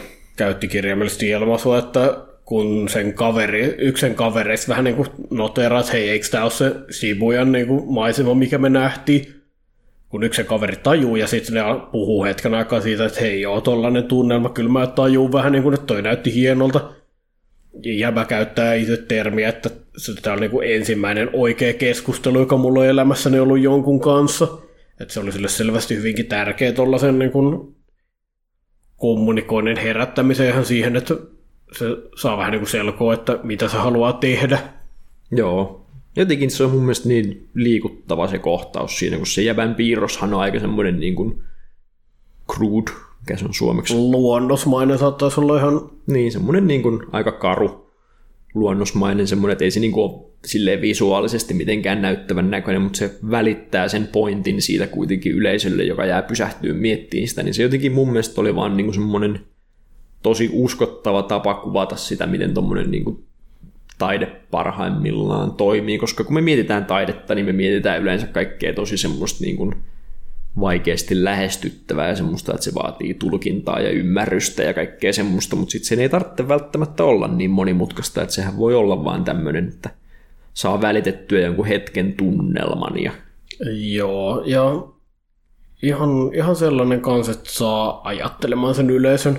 Yksi, mikä oli musta ihan hauskaa, oli, että niitä ei ihan kauheasti näytetty, Mutta tavallaan se jäbän maalaus sai enemmän kontekstia, kun se oli ripusettiin valmiina luokan seinille, seinälle muiden ihmisten tekemien kuvien kanssa, niin se oli mun mielestä selkeämmin just sellainen, että ne oli piirtänyt tosi selkeästi jonkun jutun. Mm. Ja sitten tavallaan jäbä oli vähän niin kuin maalannut koko kuvan päälle ja yritti vähän niin kuin välittää just sellaista tunnelmaa ja hetkeä yksittäisen asian sijasta. Että siinä vähän niin kuin näkyy, että sillä oli vähän enemmän ehkä visiota sen teoksensa suhteen. Niin, että vähän niin kuin poistettiin sitä konkretiaa siitä piirroksesta ja tuotiin enemmän sitä niin kuin yritettiin välittää sitä tunnelmaa, niin mun mielestä se oli vaan tosi onnistuneesti toteutettu ja hyvin uskottava myös se, että miten tavallaan karu ja amatöörimäinen se kuva oli, että se näytti just semmoiselta, että jos vaan on toi idea, niin kuka tahansa pystyy sen piirtämään kyllä, että se mun mielestä sopi siihen. Mä en ole ihan varma, mä en ole ihan varma, olisiko mä pystynyt piirtämään sitä. No en mä nyt itsestänikään kyllä välttämättä edes lupaamaan, mutta ne niin kuin, ei tuntunut siltä, että pitää olla lapsinero, joka on harjoitellut maalaustaidetta kymmeniä vuosia, että sen pystyy tekemään. Se on totta, joo. joo. Niin, mä olettaisin, että tuleekohan miten, tai tavallaan, että onko se niin end goal se taidekouluun pääsy, vai onko se, että ensimmäinen arkki on sitä, ja sitten kun sinne on päästy, niin sitten alkaa todellinen sarja. niin, että onko tämä niinku, onko tämä taidekoulusarja, vai onko tämä sarja siitä, kuinka päästään taidekouluun. Joo. Oletettavasti vähän molempia kyllä. Joo. Tästähän oli Metellä Talks luennokin tästä aiheesta, koska hän on taidekoululainen, niin että miten se hänen näkökulmasta, tuota, miltä tämä sarja tuntuu. Silloin se oli tietysti vain manga, mutta itse tosiaan olin nukkumassa silloin, kun se pidettiin. Niin muistaakseni mä oon joskus sen, sen kuunnellut sen ohjelman, mutta en kyllä kerta kaikkiaan muista, että mitä pointteja sillä oli tästä asiasta. Joo. Nyt täytyy myöntää, en, en muista, olinko paikalla vai en. Laitetaan descriptioniin linkki siihen luentoon, niin ihmiset voi käydä itse kuuntelemassa, mutta anyways, anyways kuitenkin, niin tota, oli mun mielestä silleen tosi onnistunut siitä. Jotenkin siinä mun mielestä hirveän hyvin välittyi siinä, kun se jäbä oli ripustanut sen kuvan sinne seinälle ja ihmiset alkoi tulkitsemaan sitä näin, miten se tuntuu jotenkin silleen vähän nololta tai semmoiselta niin tosi henkilökohtaiselta, että ihmiset sitten niin katsoo sitä asiaa, minkä sä oot sinne välittänyt ja näin. Ja sen mä koen itsekin, en ole kuvataidetta, en ole koskaan tehnyt, mutta musiikkia on tehnyt ja siihen laulu lyriikkaa vääntänyt ja näin. Ja sitten kun ihmiset alkaa niitä niin kuin pohdiskelemaan, niin siitä tulee vähän semmoinen, että iiksi. Joo, mä itse taas, niin kuin mun toimetodi taas on, että mä kirjoitan tarinoita, ja kyllä niitä on tosi korkea kynnys näyttää kenellekään muulle just sen takia, että niin kuin, siihen on laittanut sen verran paljon itseään ja itselleen henkilökohtaista tavallaan ihan sellaista kuitenkin kaiken taiteen luo niin kuin itsensä kautta, niin sitten jos sitä näyttää jollekulle, se on niin kuin, vähän niin kuin raottaa sellaista peiliä omaan sielumaailmaansa muille, johon se aika pelottavaa, niin kuin, että jos sieltä tulee joku ihan täysin lyttävä reaktio, niin Jep. vaikka sitä on lauttamatta yhtään henkilökohtaisesti. Se on mun mielestä aina tosi jännä ajatella, että ihmiset piirtää pornoa. Onko mitään henkilökohtaisempaa kuin tommonen? Se on kyllä aika jännittävää, joo. Mutta hyvin sekin toisaalta on kommunikointia, jossa ihmiset löytää toisensa, että eipä joo. siinä. Ja selvästi niin kuin ei mikään ylittämätön juttu, koska pornopiirtejä on lopulta aika monta tässä maailmassa kuitenkin. Niin, kieltämättä. Tuntuisi se hassulta jonkun tutun ihmisen pornoa lukea sillä ja olla, että jaa, että no. tästä sä tykkäät. Kieltämättä Vaikka joo. poikien kanssa joskus toistemme mauista puhutaankin, niin... Se on totta. Niin se on vähän vähemmän julkista touhua kuitenkin se. Joo, ja niin on parempikin. Kieltämättä, joo.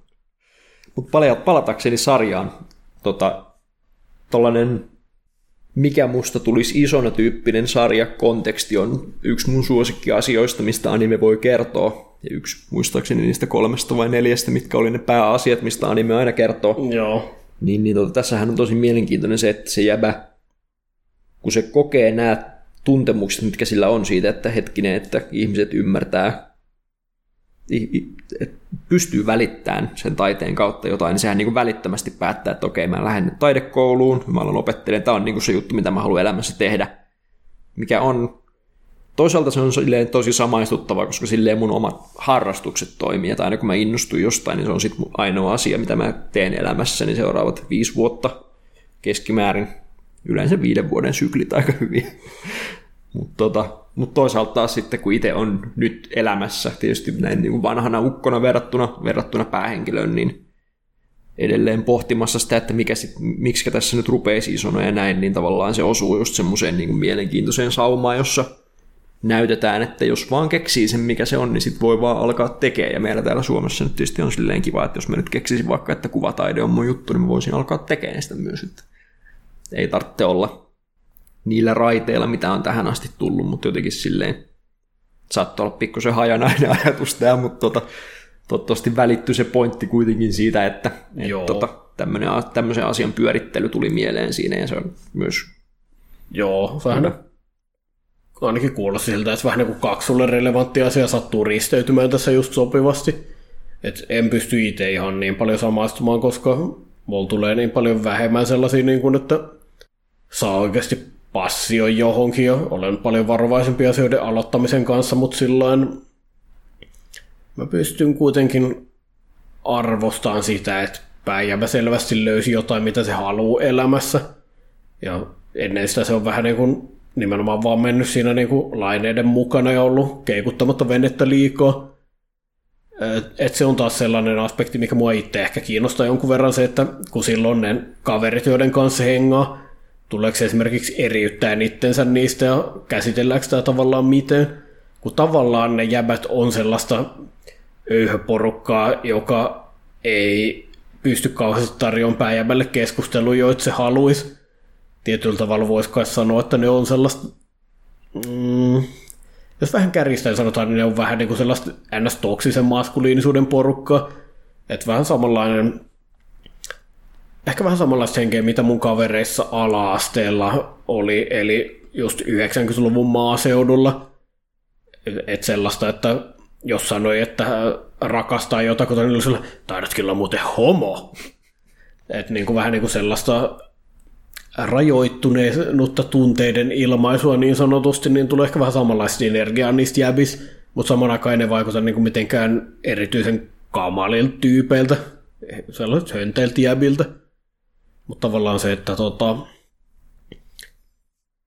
en mä tiedä, mua, mua, mua vaan kiinnostaa, että tuleeko tavallaan päivän elämän muutos olen sellainen, että se löytää kokonaan uudet piirit, ja nuo jäbät vaipuu kokonaan unholaan, vai onko se sitten, että nekin muuttuu ehkä siinä päivän mukana? Se on kyllä ihan mielenkiintoinen pointti sille, että se voisi ollakin silleen, että jäbäkin kaipaa sitten kuitenkin irtiottoa semmoisesta kaikesta muusta suorittamisesta ja sitten palaakin aina niiden jäbien luokse hengaamaan, mutta harvemmin tämmöistä, jos on ikinä nähnyt, nähnyt sitten jossain animessa koskaan, että, että tota, Joo. oletettavasti sillä tulee uudet taiteilijapiirit ja näin, mutta Joo, itse asiassa nyt mä aloin muistella. Kyllä mä taisin olla siellä meidän luennolla, koska mulle tulee hajanaisia muistikuvia, että minkälaista väkeä se tulee siellä tapaamaan. Sitten, oh no, spoilasinko just, että se varmaan pääsee sinne taidekouluun. yleensä sarjoissa, jos se pyritään jonnekin myös päästään sinne. kyllä. Et tota, joo, kyllä mulle nyt tulee pikkuhiljaa muistikuvia. Et, joo, Oletettavasti se sen non-binäärinen lapsuuden ystävä siellä nyt ainakin on, koska se nyt on tähän esitelty mukaan. Että Mm, Joo, vaikutti, ainakin se esittely vaikutti siltä, että tässä tulee olemaan aika lailla varmaan sarjan seuraavaksi tärkeä hahmo Päijävän jälkeen. joo, ihan jouduin pikkusen googlaamaan, että mistä siinä hahmossa on kyse, ettei me nyt ihan höpöjä täällä puhuta, mutta Okei, okay, joo. aika mysteerin vallassa tuntui internetkin sitä olevan, niin päätin, että sovitaan, että se on non-binäärinen vaan ja kaikki Oo, saa tehdä mitä haluaa. Joo, en, en tiedä joo. Tosiaan luulin tytöksi ensilmäyksellä, mutta Jäbä puhui siitä Jäbän nimellä. Ja mä en ole varma, mi- minä hahmo itseään pitää, joten Niin. en kommentoi aiheessa sen enempää. Toivottavasti on ihan asiallista representaatiota, jos sille kulmalle haluaa tätä miettiä. Että No vähintäänkin, vähintäänkin se yleisin sudenkuoppa ja siinä niin kun, että se ei ollut yhtään sellainen komediahahmo tai sellainen, että niin. se ei myöskään yrittänyt iskeä pääjäbää. Miksi nämä, miksi nämä rimantaisi näin matalalla? Ja parhaista ei ole perinteisesti suhtautunut tähän asiaan mitenkään hirveän tahdikkaasti. Niin. Mutta sillä että ehkä jos jotain, niin se vaikuttaa enemmän sellaiselta niin kuin siistiltä rival-hahmolta, joka on aina askelia edellä pääjäbää. Koska Eiku hetki, niin se ei ollut sen se niin kuin maailman hienoin maalaus, josta päivä vaikuttui suuresti. Mutta kyllähän siis näkyy, että se on selkeästi paljon syvemmällä niin kuin tässä taiteen maailmaan astumisessa ja olettaisin, että myös sen luomisessa. Jep. Tuntuu, että niillä on aika hyvä semmoinen rival kautta lämmin kiukuttelusuhde, joista pidän, niin Joo. odotan ihan, ihan innolla. Joo. Nyt, nyt en muista näin yksityiskohtia, että miten, minkälaisia hahmoja sieltä on tulossa, mutta Toivottavasti se, mitä Mette sanoi, oli se, että kaikki oli just semmoisia niin kuin suomalaisessakin taidekoulussa. En ole ihan varma, tuletko tätä saamaan, mutta mä aloin muistella ja musta tuntuu, että se sanoma olisi osaltaan saattanut kans olla, että siellä on aika paljon, että mitä musta tuli siisona ja kans... Ah, mä melkein muistan. Mutta kaikenlaisia kakkuja asioita luomisen tuskasta ja siitä, että tota, mitä on taiteilijan elämä. Mä muistelisin, että sellaisia olisi varmaan luvassa. Joo, joka on ihan mielenkiintoista. Se on mielestä ihan hyvä, hyvä tota, tämän sarjan juttu sekin, että se pääjäbä on ollut semmoinen vähän niin kuin, en nyt tiedä elämää optimoiva, mutta semmoinen, joka on vaan suhtautunut sen kaikkein semmoisena tosi konkreettisena, että niin kuin suorittanut koulussa hyvin, koska se on tavallaan elämää helpottava juttu ja hengannut kavereiden kanssa, koska siitä nyt saa sosiaalisia pisteitä, että hengaa kavereiden kanssa ja sen vanhemmat on tosi käytännönläheisiä, koska ne ei ole niin, niin rikkaasta perheestä ja näin, että siinä tulee tosiaan sitten sekin puoli, että täytyy ihan vakavasti miettiä, että mikä se on sitten se, että kun jos on päättänyt, mitä tulee isona, niin onko se kuitenkaan vielä ratkaisu siihen, että niin kuin millä elättää itsensä ja näin, että, että jos Joo. tästä aiheesta meille todennäköisesti saadaan vaan tämä yksi sarja, niin ihan hyvä, että se käsittelee nämä kaikki kulmat sitten. Joo, ja kyllähän jo eka, eka jakso nimenomaan käsitteli tota ihan tuota puhdasta bisnesnäkökulmaa. Ja no mit, mitä nyt tavallaan just puhuin itse asiassa kyseisen Metten kanssa tuossa niin viikko pari si- sitten hänen elämästään, et, niin kyllä siinä oli selvästi relevanttina se elementti, että mistä saa rahaa.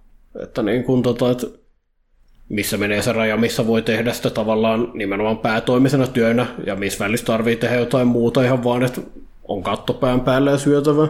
Joo. Mä yritin itse asiassa joskus silloin vuosi sitten, tai joskus kun metteä viimeksi nähnyt, niin kysyä, että, että opetetaanko sille koulussa näitä juttuja, että tätä niin kuin markkinointikulmaa ja semmoista, ja se vastasi vaan ei. No, siinä tapauksessa oli oppinut sen itse sitten muuten vaan. Ihan hyvä näin. Kyllä. Ehkä se olisi ihan hyvä, että siellä koulussakin käytäisiin näitä juttuja. No joo, mutta ei sen enempää yhteiskuntakritiikkiä tästä asiasta. Mutta joo, tä- tota, Blue Periodista on nyt ollut puhetta sitten aika paljon siitä, että kun se nyt on taidetta käsittelevä sarja, niin pitäisikö sen näyttää myös vähän taiteellisemmalta, että tämä oli aika tämmöinen sen näköinen kuin mitä se nyt on. Että ei se niinku ollut mikään kunnianhimoisin ja iso ambitioisin projekti, mitä mä oon elämässäni nähnyt, että hyvin siinä oli onnistunut mun mielestä se pääjävän ekspressiivisyys siinä, miten siinä näkyy ne semmoiset nolostelut siitä asiasta ja myös taas intoilut siitä asiasta ja näin, että oli mun mielestä tosi onnistunut puoli siinä. Ja verrattuna mangaan niissä kaikista taiteissa, mitä siinä tehtiin, on värit, joka on aika hyvä. Joo, ja mun mielestä ne värit oli kyllä niin kuin, mä tykkäsin siitä, miten ne oli tehty, että kyllä ne niin kuin, taulut oli saatu näyttämään puoleensa vetäviltä sillä värien käytöllä. Et, ain- ainakin niin kuin minun silmääni se oli just sellainen, että mä, mä voin nähdä, että miksi ihmiset pitää näitä kivan näköisinä näitä tauluja. Joo. Se on kyllä aina mielenkiintoinen, että kenen tehtävä anime-produktiossa on tehdä maalaustaidetta. Joskus vaan animessa näkee seinilläkin jotain semmoisia niin hienoja maalauksia, että vaan miettii, että joku on niin kuin tätä kahta sekuntia varten animeen maalannut tämän taulun. Ja... En ole varma, on, on, onkohan mukava, että se Laurlan ja Mansikka käsitellyt tätä jollain Desu-luennolla. Tämä kuulostaa hyvin paljon sellaiselta, missä ne tekisi luennon. Hmm. Tai ainakin siivoisi sitä jollain muulla luennollaan. Täytyypä kysyä joskus. Monta luentoa on takana itse kullakin, niin Joo, mikä blessed aikala, aikajana tämä onkaan. kyllä. Paljon on saanut elämässä oppia. Se on kyllä, joo. Ja tällaisessa sarjassa mä tykkään just sen takia, että niin kun, okei, edellä mainittujen luentojen ansiosta mä tiedän taiteeseen liittyvistä asioista enemmän kuin mitä tiesin aikanaan. Mutta mä uskon, että Blue Period on kans sellainen, että sillä on mulle opetettavaa. Että niin kun, kuitenkin taiteeseen liittyvät asiat on maailma, mistä mä en tiedä ihan kauheasti. Se ei ole näkynyt mun elämässä ihan kauheasti, niin ihan tällainen sukellus ihan erilaiseen maailmaan. Niitä on aina kiva saada.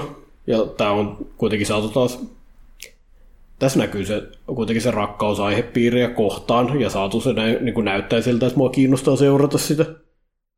Mikä on tällaisessa sarjassa, joka keskittyy johonkin juttuun, mitä ihmiset tekee harrastajana tai työnä, niin se on aina se yksi niistä olennaisimmista asioista, mitä pitääkin täyttää.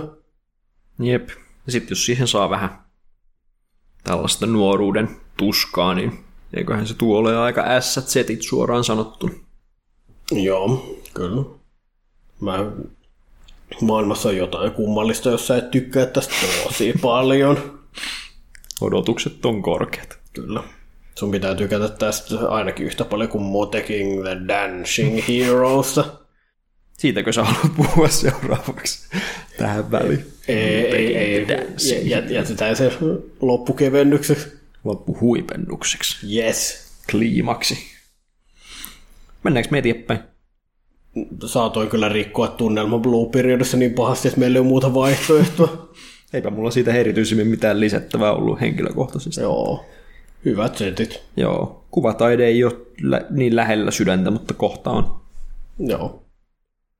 Tää on aika hyvä, hyvät sanat, joihin wrap up a blue period. Joo. Sitten meillä on paperissa lukee Taisho. Joo, Taisho Otome Otogibanashi, joka sitten taas Taisho-kaudelle se mun ymmärtääkseni sijoittuu, siltä se ainakin näytti. Kerroppa nyt yleisölle, että mitä se tarkoittaa. Mikä? Taisho-kausi. Taisho-kausi, niin. 1912-1925, kun keisari Taisho oli vallassa. Miksi sä pudistelet päätä, päätä mitä haluat? Niin mä en odottanut, että sieltä tulee vuosiluvut sentään, mutta totta kai sieltä tulee vuosiluvut. 1900-luvun alku olisi ollut sekin ihan hyväksyttävä koevastaus. Ma- ma- maailmansotien välinen, ei, ei, ei maailmansota, ensimmäinen maailmansota oli jo, o- ei kun se ei ollut vielä alkanut, kun se, joo joo, joo, never mind. Siinä niin kuin ensimmäisen maailmansodan ja sitten maailmansotien välinen aika, niin Japanissa eli keisari Meiji, joka oli riehunut vähän enemmän, niin tehnyt yhteiskunnallisia uudistuksia, oli sitten kuollut ja poika oli tullut valtaan, mutta keisari Taisholla oli kaikenlaisia terveydellisiä ongelmia, niin se ei sitten tehnyt ihan niin paljon kaikenlaisia reformeja. Ja Japanissa oli vähän sellainen välivaihe niin sanotusti menossa, että siellä modernistuttiin, länsimaistuttiin, tai niin kuin, että länsimaisia vaikutteita tuli per, ja perinteiseen japanilaiseen niin kuin, kulttuuriin mukaan. Mutta tavallaan se on vähän sellainen suvantovaihe, mistä muistaa ehkä parhaiten kantoon maanjärjestys 1923.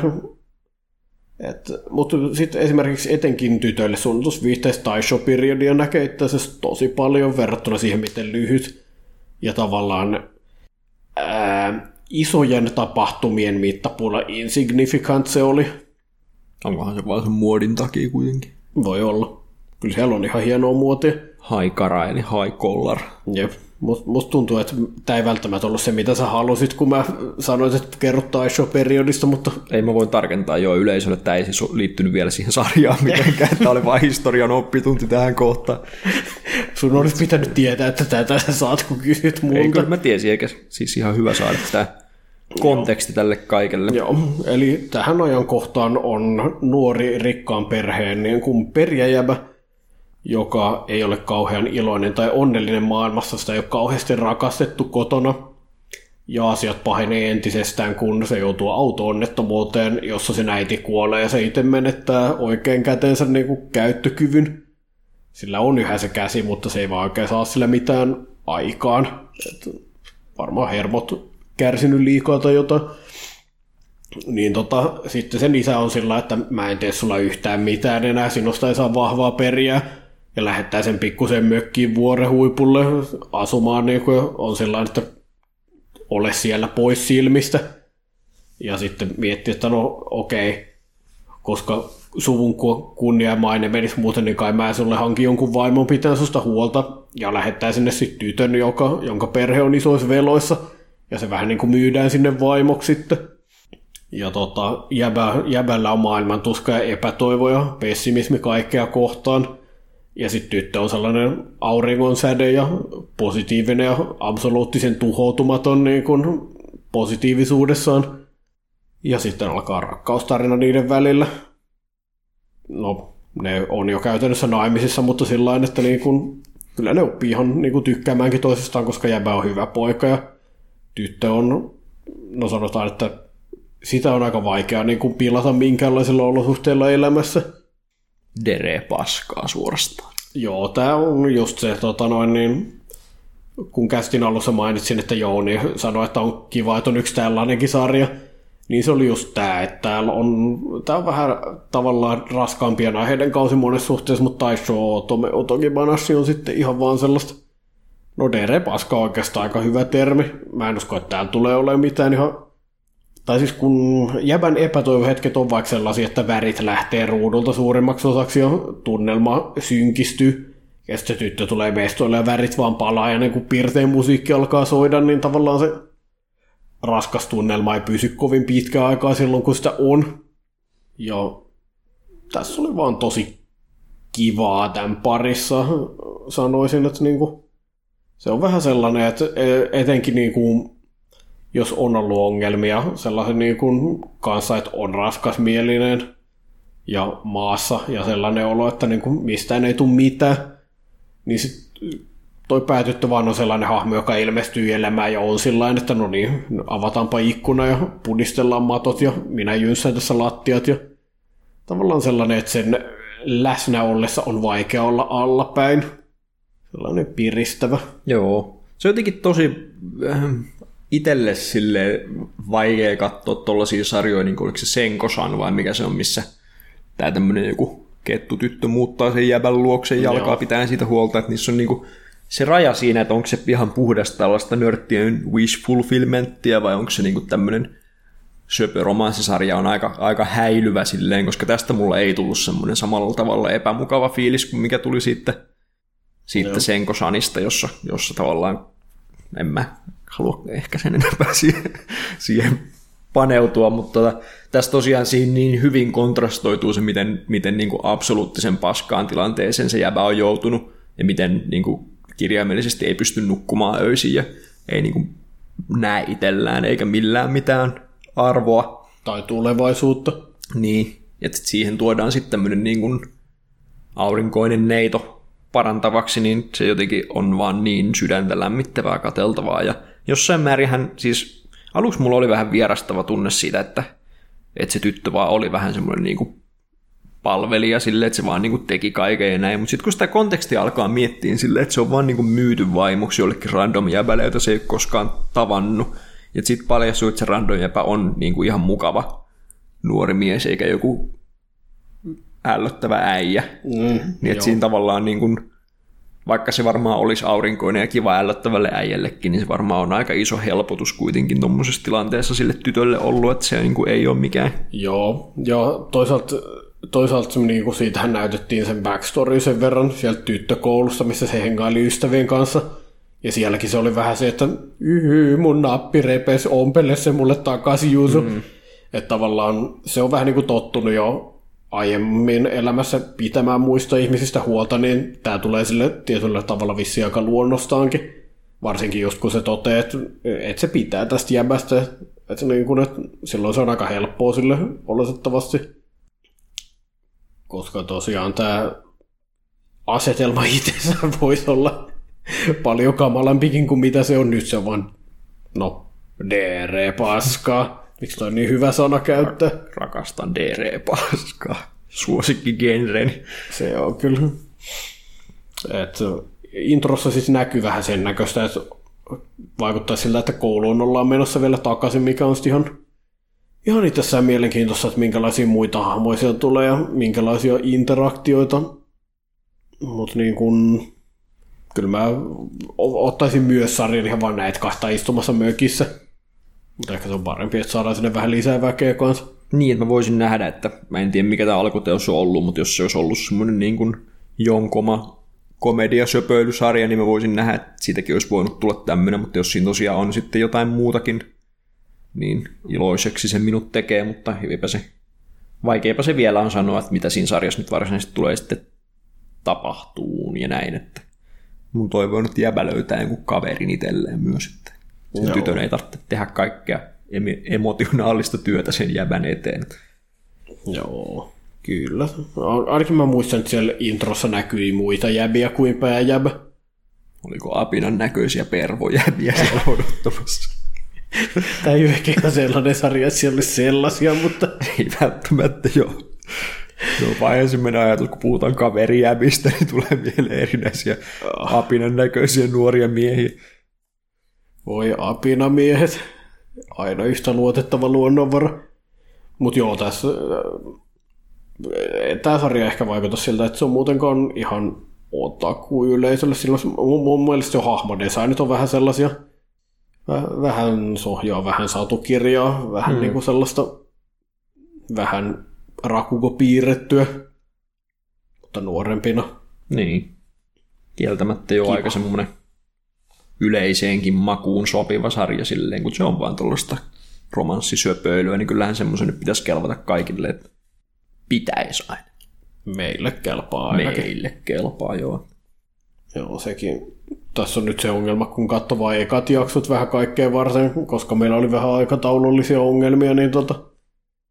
Öö, ja ekas jaksossa on aika vaikea saada kuva siitä, että mitä se sarja tulee ihan oikeasti olemaan, mutta tämä oli tosi kiva ja söpö. ja Sävy. hyvän tuulinen. Sävyn siitä sai selville ja sävy oli parantava, niin Joo, mikäpä se. Meidän olisi pitänyt itse asiassa varmaan tuossa introssa valehdella silleen, että tämä on 12. päivä tänään, kun nauhoitamme tätä näin ja näin, niin se meillä olisi parempi tekosyy sille, miksi me ollaan nähty vasta ykkösjaksot. ymmärrän. Mutta jos olisi 12 päivä, meillä on heistä katsoa Deep Insanity, The Lost Child.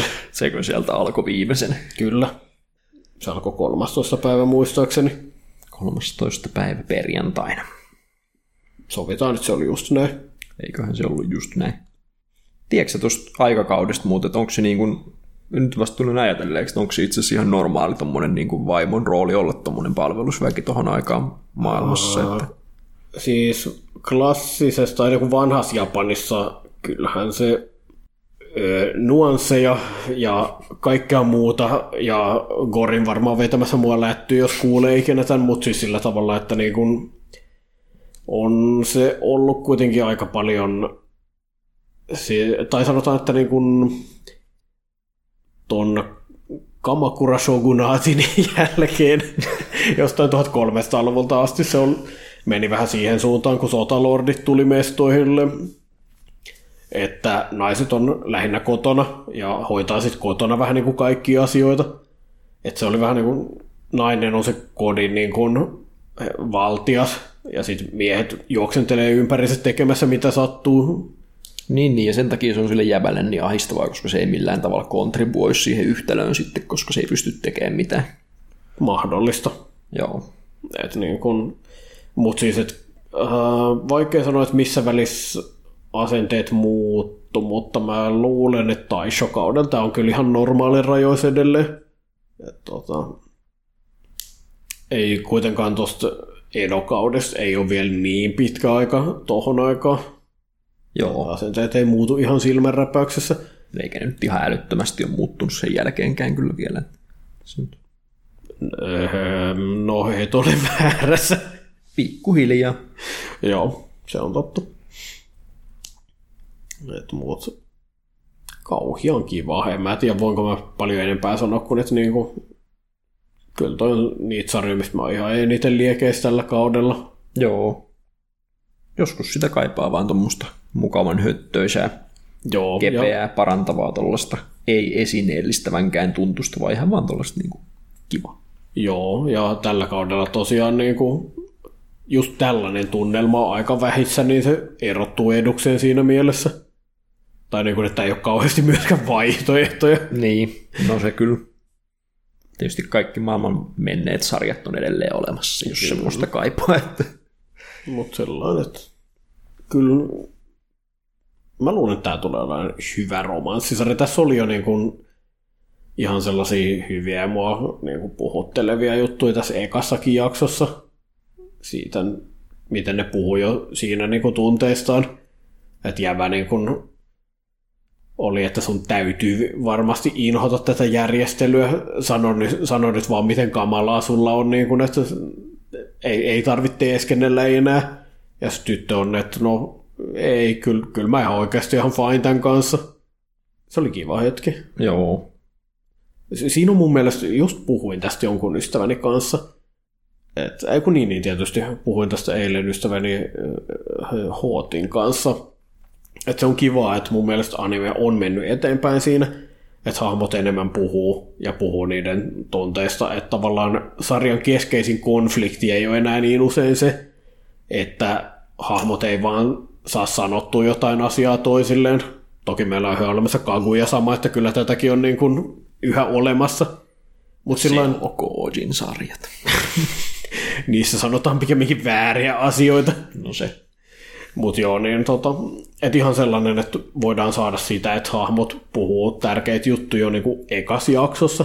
Se on musta kiva kehityssuunta ja nykyaika ei ole pilalla tämän takia. Joo, vaikka koskaan en kieltäydy siitä, jos mieluummin ylpeys kiukutellaan, mutta kaikelle on paikkansa tässä maailmassa. Kyllä. Semmoinen. Sitten meillä on vielä viimeinen sarja. Kyllä. Ja se on? Ah, niin tänne Paladin. Isekaita.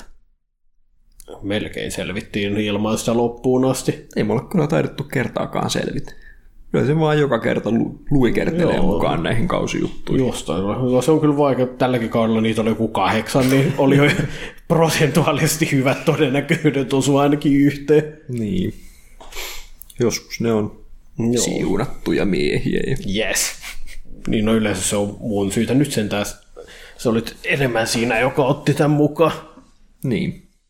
Saat silti kertoa, mistä se kertoo. Joo. No, tää on vähän hankala, kun musta tuntuu, että eka jakso oli niin kovaa setuppia, eikä vielä kertonut tavallaan, mikä se koko juttu tulee olemaan.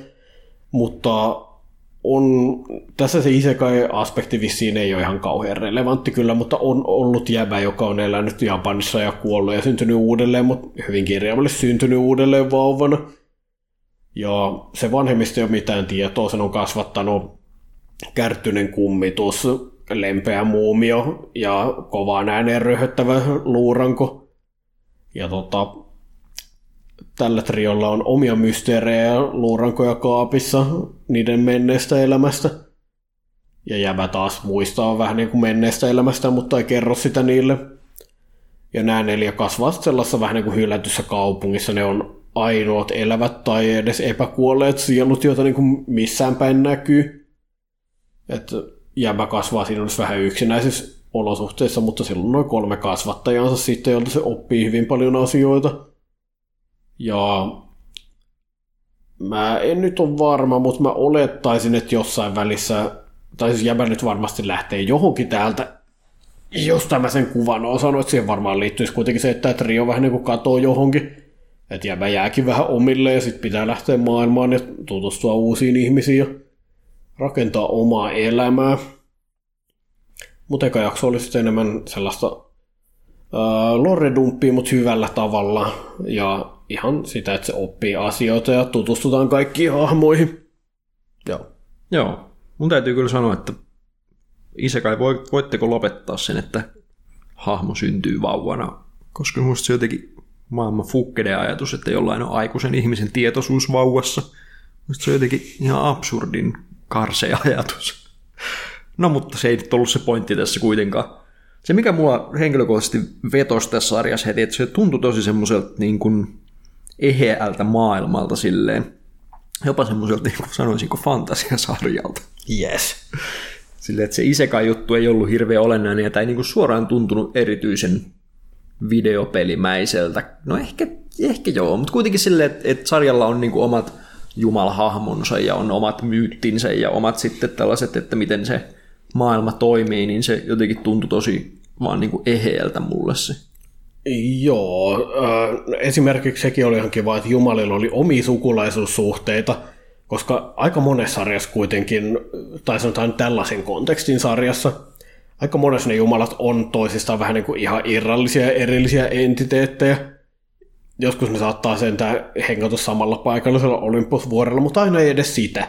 Että voi olla, että ne ei vaan oikein missään tekemisissä toistensa kanssa, tai sitten ne vaan on, mutta niillä ei tavallaan ole sellaisia hirveästi establishoituja sosiaalisia suhteita toisiinsa. Tämä vaarallinen vasta-esimerkki on Konosuba. Oh yes. Oh no.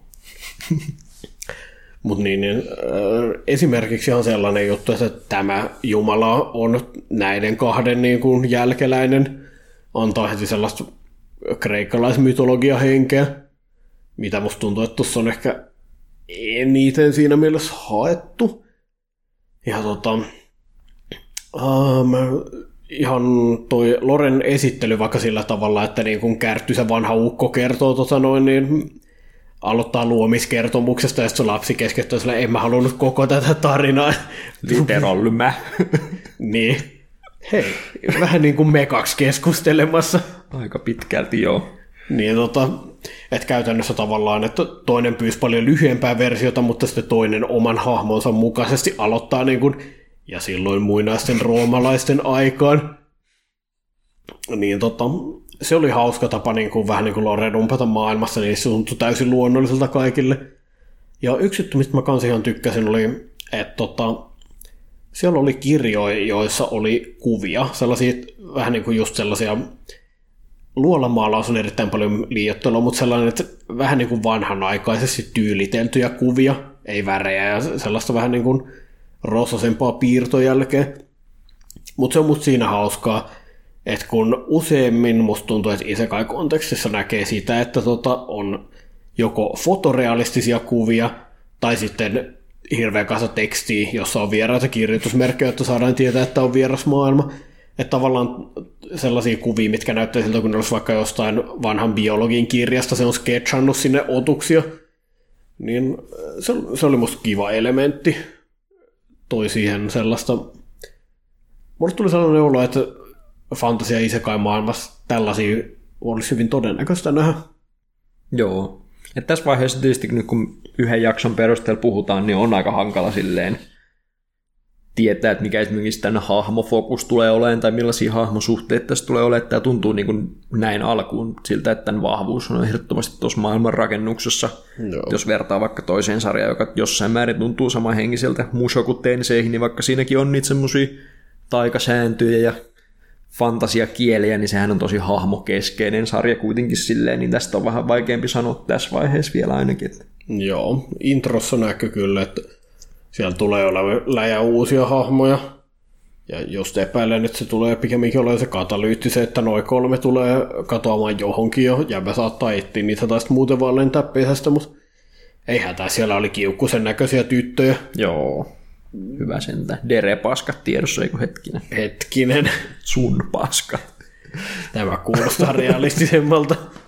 Sen jätän sinulle, mielin. Joo, mutta silleen ihan lupaava fiilis. Ykkösjakson perusteella vaikea sanoa monesta asiasta, mutta silleen tämähän on yksi tämmöisiä, niin kuin, mistä kuulee tosi paljon myös. Ranobe jäbiltä, että tämä olisi niin kuin S. Joo, me, mä itse olen ymmärtänyt, että en, en tunne ranobe ihan loputtomia, mutta se kuva, minkä mä oon saanut, on, että tämä olisi ihan niin kuin up there tykätyimmissä teoksissa. Siellä päin niin kuin sfääriä. Joo, mikä on tietysti ironista, jos on vähemmän isekai makunen kuin ne muut, mutta ei mennä siihen. No, ehkä, ehkä näillä on vähän eri demografiat ja lukijakunnat myös pikkusen. Mutta sellainen, muistat, sä heittämältä, mä en yhtään muista, mutta muistat sä, että miten vanha sarja tämä on tavallaan, tai niin kuin, että kun Mushoku Tenseen kanssahan tavallaan se oli selkeästi sieltä niin kuin ensimmäisten päästä, mitä oli tehty. Niin mä mietin, että mihin tämä tavallaan sijoittuu sillä jatkumolla. No onneksi mä kohta tiedän, kun siellä Google laulaa jo. Vaan toivon, että sun lause olisi ollut tarpeeksi pitkä, että mä ehdin googlettaa sen. Ei hätää, kyllä minä pidän katsojille seuraa sen aikaa, että voin sanoa, että ihan on tuore teos ja kirjaimellisesti Shosetsukanin Narossa julkaistu. Että... Oh, eikö se ole just se, johon yhdistetään kaikki ne stereotyyppiasiat? niin Joo. kutsuttu Naro okei. Okay. Kyllä vaan. Yes. Okei, okay, jännittävää, koska tämä ei kyllä ollut yhtään sen makunen tässä niinku alku. 2015, no ei, onhan se tuore vai vanha Isekaiden mittapulle. Mä en se näin pysy kärryillä, että milloin se on niinku... Tietysti Zero no Tsukaima nyt, joka on ilmeisesti aloittanut tämän koko Naroke-boomin jossain määrin, niin on tullut jo iät ajat sitten. Öö, Sao ei ole isekai, mutta tavallaan se on vissiin, se tuli vertaukset, tai sanotaan, että ennen Saoa isekai ei ollut mun mielestä Niin. niin. kuitenkaan erityisemmin juttuja, se tuli kesällä 2012 muistaakseni. Muistan, muistan elävästi, kun katsoin sen ykkösjakson ja söin pizzaa ja kirjoitin siitä animelehti Ymmärrän. alkavat jutut ja se oli sen hetkisen elämäni yksi, no. yksi huonoimpia hetkiä liittymättä siihen saavaan, vaan muuten vaan vaikea, vaikea hetki elämässä silloin, niin se on jäänyt mieleen tämmöisen. Ymmärrän. Mutta niin, okei, okay, kolme vuotta on lopulta aika pitkä aika, mutta se ei, sanoisin, että se buumi ei ollut kuitenkaan räjähtänyt vielä käsiin siinä välissä. Kato tätä fucking kantta. Ei näytä yhtään ranovelta. Se on totta. Selvästi on, on lähetty myös brändäämään siihen suuntaan, että tämä on tämmöinen niin kuin huomattavasti ehkä vakavampi ja vähemmän semmoinen niin kuin Joo.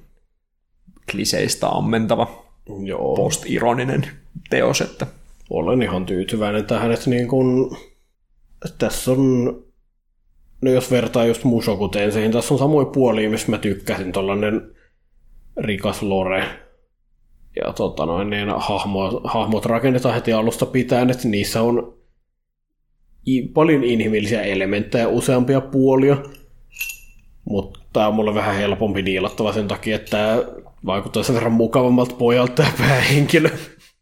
Varsinkin sitten kun ne paljastaa, että se on tyttö.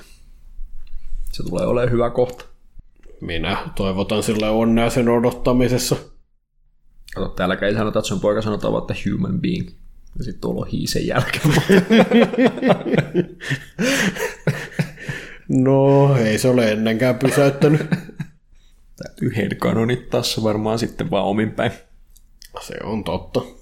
Joo, ja siis moneen kertaan jo mainittu, että hankala ykkösjakson perusteella, mutta se, että ykkösjaksossa pelkästään on jo näin paljon imua, että se kiinnostaa näin paljon, niin on mun mielestä tosi hyvä suoritus Joo. kuitenkin. Että Joo, toi eka jakso kuitenkin oli... Siellä ei varsinaisesti ehtinyt hirveästi tapahtua mitään, vaan esiteltiin ihan vaan hahmo hänen kolme kasvattajansa ja se sitten, niin kuin, että miten niiden keskinäiset kemiat vähän niin kuin toimii. Niin siihen nähden, joo, kyllä niin kuin, mullekin tuli se olo, että mieluusti tässä lisää kattelis. Tästä nyt en muista, oliko tästä tulossa yksi core splitti vai kaksi, mutta niin kuin, mä oletan, että kaikki on yksi kourista, kunnes, to, kunnes toisin todistetaan, niin siihen nähdään ihan rohkeatakin aloittaa näin hitaasti. Wikipedia sanoo, että episode 2. Se taitaa listata vaan ne, mitä on tähän mennessä tullut. Se on hyvin mahdollista. Joo. Tämmöiselle sarjalle mitä pidempi, niin sen parempi sitten tulee kuitenkin, että ei voi No. peukkuja pitää, mutta eiköhän se ottaa yhden kouriin. Palataan asiaan taas ensi kesänä tai jotain. Jotain tällaista. Joo, sitten meillä oli kunniamainintoja. Tämä oli meidän top 6 Kyllä. kollektiivinen kompromissi top 6 nimittäin, mutta kuitenkin. Joo. On tavallaan, olemme nostaneet kumpikin, että mitä sarjoja saattaisi haluta, mutta nyt ne on käytännössä vähän niin kuin jointtivalintoja. Jep. Ja tota, se mun piti vielä sanoa tästä kaudesta tälleen holistisesti, että kyllä on sun chuuni-viettiä palveltu täällä, että ah. Visual Prison, joka on niin chuunisettiä kuin voi olla. Ja sitten, Kunnia mainita Visual Prisonille, koska jos, jos, jos ei ajattele, että ne jäbät on vampyyrejä, vaan sitä ne on tosi chuuneja ihmisiä, niin mä, mä, mä räjähdän onnesta Visual Prisonin ääressä. Täydellisiä poikia. on vähän harmittaa, että mä oon niin jotenkin, en vaan saa noista tommosista otomijutuista enää niin kuin mitään irti. Että musta tuntuu, että onko mä oikeasti vaan niin tylsä ihminen, että pakko olla töttöjä tai ei kiinnosta. Haluatko, että mä vastaan tuohon rehellisesti? Älä vastaa. Vaikka tietysti ne tommoset sarjat, missä ykkösjakso käytetään siihen, että esitellään 25 poikaa, ei yleensä muutenkaan ole välttämättä semmosia, jotka Joo. olisi ihan mun jam, mutta No Visual Prisonin kanssa oli hauskaa, että sillä oli niin vahva oma tyyli, Että tavallaan on muita poikaidolisarjoja, joissa on yksi tollanen bändi, mutta tässä ne vaan niin on kaikki niitä. Ja sitten se, että siellä oli niin herkullisen dramaattista kaikki. Ja ne jäbät oli tosi messis siinä, mitä ne sano. Joo. Ei, siinä ei ollut itseirania häivääkään, ja siitä ei. minä nautin. Ei lainkaan. Ja sitten Junior-osasto oli Deep Insanity, The Lost Child, lähinnä yes. nimessä, mutta eihän se loppujen lopuksi ollut ihan niin. Se oli melkein semmoinen Scarlet Nexus-tyyppinen sarja loppujen lopuksi sitten. Mm, ja ehkä vähän sellaista intipaskahenkeä. Niin, pikkusen petetty olo, mutta ehkä tästä selvitään. Mikä se oli se viimeinen, mitä se oli se korttipeli, mistä mä kanssa mietin, että tässä on aika tunit setit tullut. Aa joo, toi toi toi apua. Sen nimessä oli Black, mutta se ei mun mielestä ollut Code Black. Build, build jotain. Build Divide. Joo. Build Divide Code Black, mä luulen, Joo. että se se nimi oli. Joo. Siinä oli kanssa aika. Ah, kyllä, kyllä, kyllä. Mukava pääpoika ja hänen pääkallo tota noin, niin onnenpyöränsä ja sarvekkaat patsaat, jotka nousee maassa, demonipatsaat. Ja siinä oli jo hyvä henkeä kanssa, se meni myös jatkoon, ei hätä.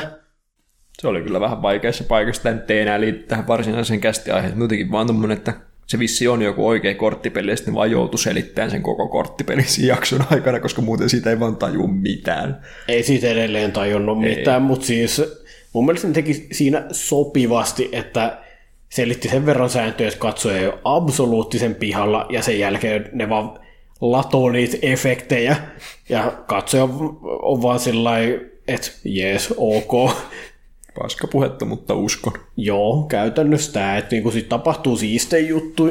Kyllä se on mun mielestä varmaan paras tapa, millä tuollaiset voi tehdä, koska jos yrittää seurata niitä sääntöjä absoluuttisesti, siitä ei tule mitään, mutta jos vetää se homma ihan sirkukseksi, no sillä saa aikaan asioita, mutta se ei ole välttämättä kauhean hyvä se lopputulos. Niin.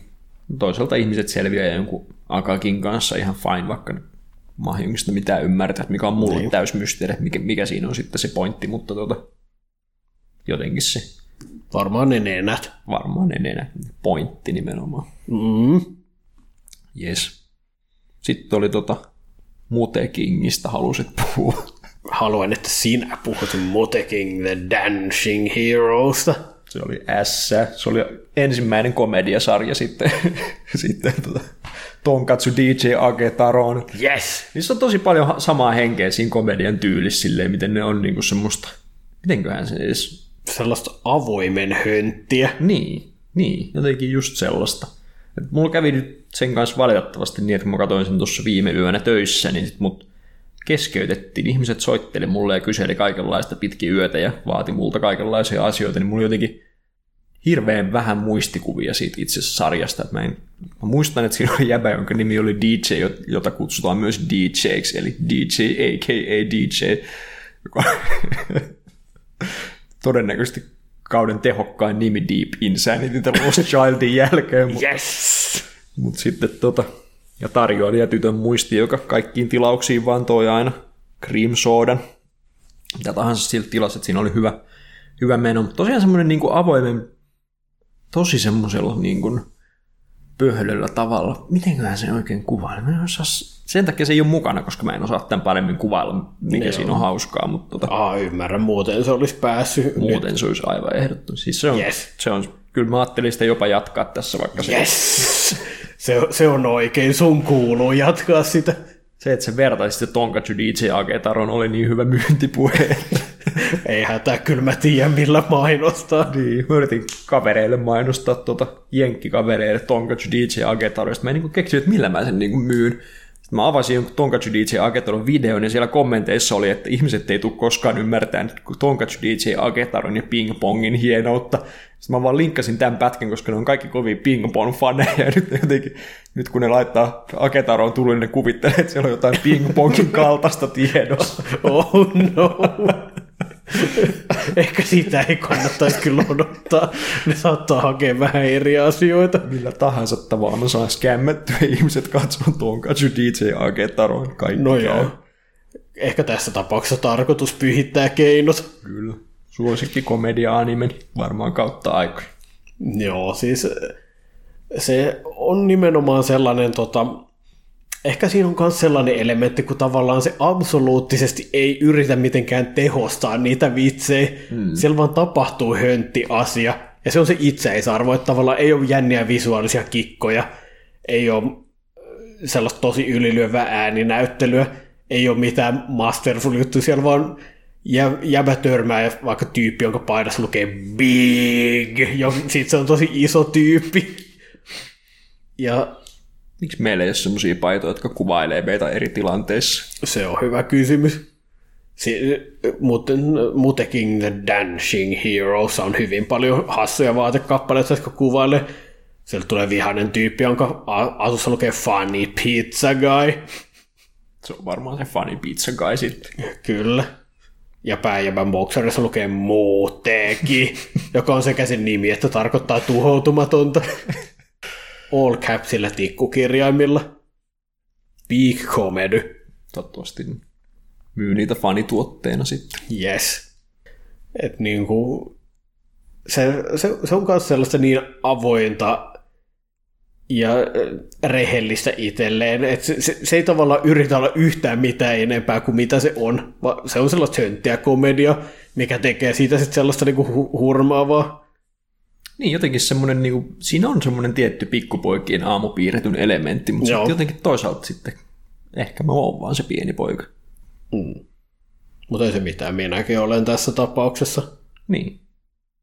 Vitsin hyvä sarja. Ja siis onhan toi hetkinen odotus. Muistaakseni Tatsunoko on ollut tekemässä tota, että ihan, ihan kirjaimellisia pikkupoikajuttuja siinä mielessä.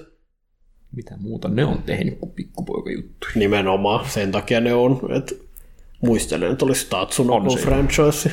Kyllä se siinä isolla lukee tyylikkäässä openingissa. Ja ihan sellainen visuaalisesti hauska sarja siitä, että se on kans ei mitään erityisen huoliteltuja tai niin kuin aika tavallaan karu piirrosjälki, mutta kirkkaita värejä ja asiat erottaa helposti mikä on mitäkin ja se näyttää kuitenkin tosi omanlaiseltaan.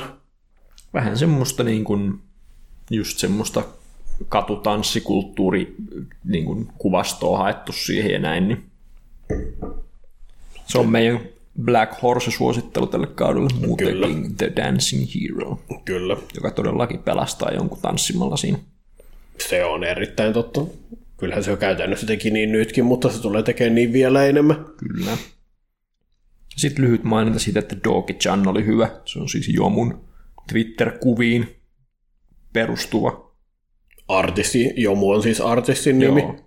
Jomu-nimisen artisti Twitter-kuviin kautta Twitter-sarjakuvia, on ihan sarjakuviakin välillä, niin niihin perustuva tämmöinen tota, työpaikkaromanssijuttu. Joo, että siellä on uh, office lady, joka tykkää salarimän jäbästä, jonka kanssa ne on firmassa, ja ne on aika lailla samassa kohtaa firman hierarkiaa. Se Doki on vähän niin kuin vertainen. Ja tota, sitten Doki-chan, eli päähenkilö, niin haluaisi, niiden välille kehittyä jotain se virittää skenaariota, mutta pääjäbä on hyvä sydäminen ja viaton poika, joka haluaa kohdella naisia kunnioittavasti, niin sitten se ei oikein osaa noita vinkkejä vastaan, että jos ne on samassa hotellihuoneessa, niin se tarkoittaa, että jos nainen makoilee sängyllä vähän puolustuskyvyttömän näköisen, niin sitten se voidaan peitellä ja sitten käydään nukkumaan. Mukava poika. Ja, mm. tota, ja sitten ilmeisesti tulee myös Senpai-chan ja Kohai-chan, jotka myös tykkää pääjämästä, ja Doki-chanilla ei ole helppoa siinä ristitulessa. En mä tiedä, tykkääkö pääjämästä niin paljon, kun ne tykkää Doki-chanin kiusaamisesta sen avulla. Okei, okei, okei.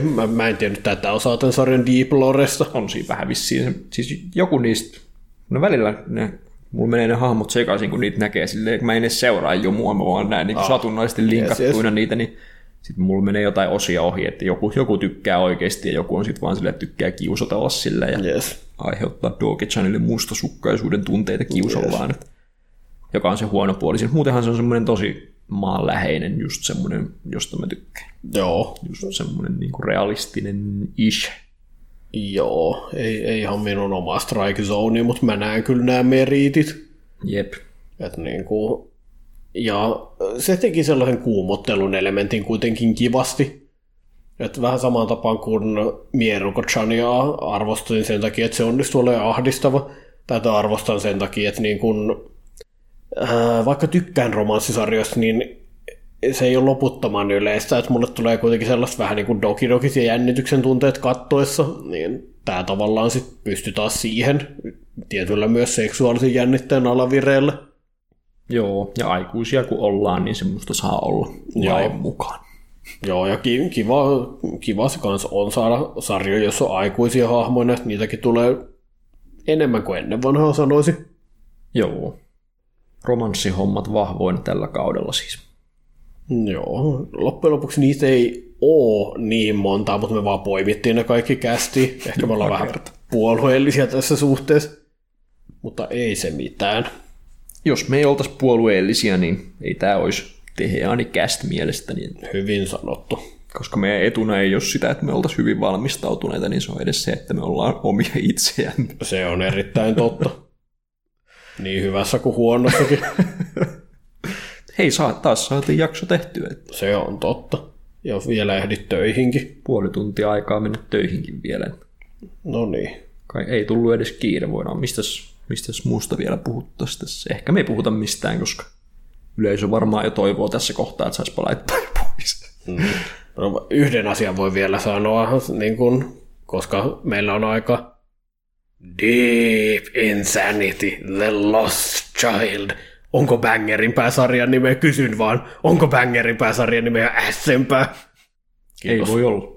Kiitos. Mulla ei, ei ollut muuta.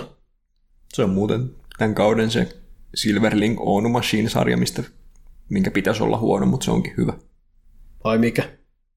Deep Insanity The Lost Child. Oh, nice. Meidän nice. kästissä on aina tapana nostaa se sarja esille, mikä on On Machinein mystinen Silverlink-sarja, joka kuulostaa huonolta. Tietysti toi ei sulle kuulostakaan huonolta, mutta... Oh, mu. Näin päästiin taas. Kyllä. Saatiin On Machinekin mainittua, niin tuntuu taas Teheani kästiltä. Joo, se on hyvä. On Machine on meidän epävirallinen suojeluspyhimys. Kyllä. Heti sen jäbän ohella, joka ohjas, ohjas Denchis Hojon tällä kaudella. Aa, niin joo. Monta olisi unohtanut sen nimen. Sä sanoit sen just eilen, mutta nyt mä en muista. Kyllä, kyllä. Sama kaveri. Joo. Mutta näihin erittäin meidän valmistautumisen taso näkyy tässä niin hienosti tässä loppuhuipennuksessa vielä, että eiköhän tähän ole hyvä lopettaa. Tota, kiitos, että kuuntelitte. Me palataan taas ennemmin tai myöhemmin asiaan. Joo, Teheani Cast is back. Tai no emme koskaan oikeastaan kadottu, mutta me ollaan edelleen hengissä. Jep, ja nyt jopa livenä fyysisenä paikalla. Joo, kyllä tämä on mukavampaa. Keskustelu menee vähän niin kuin sujuvammin, kun mä näen sun ilmeistä, milloin sä haluat puheenvuoro. Kaikkea sitä. Voimme katsella toisiamme silmiin ja sen me myös teemme. Kyllä. Hyvästi. Hyvästi.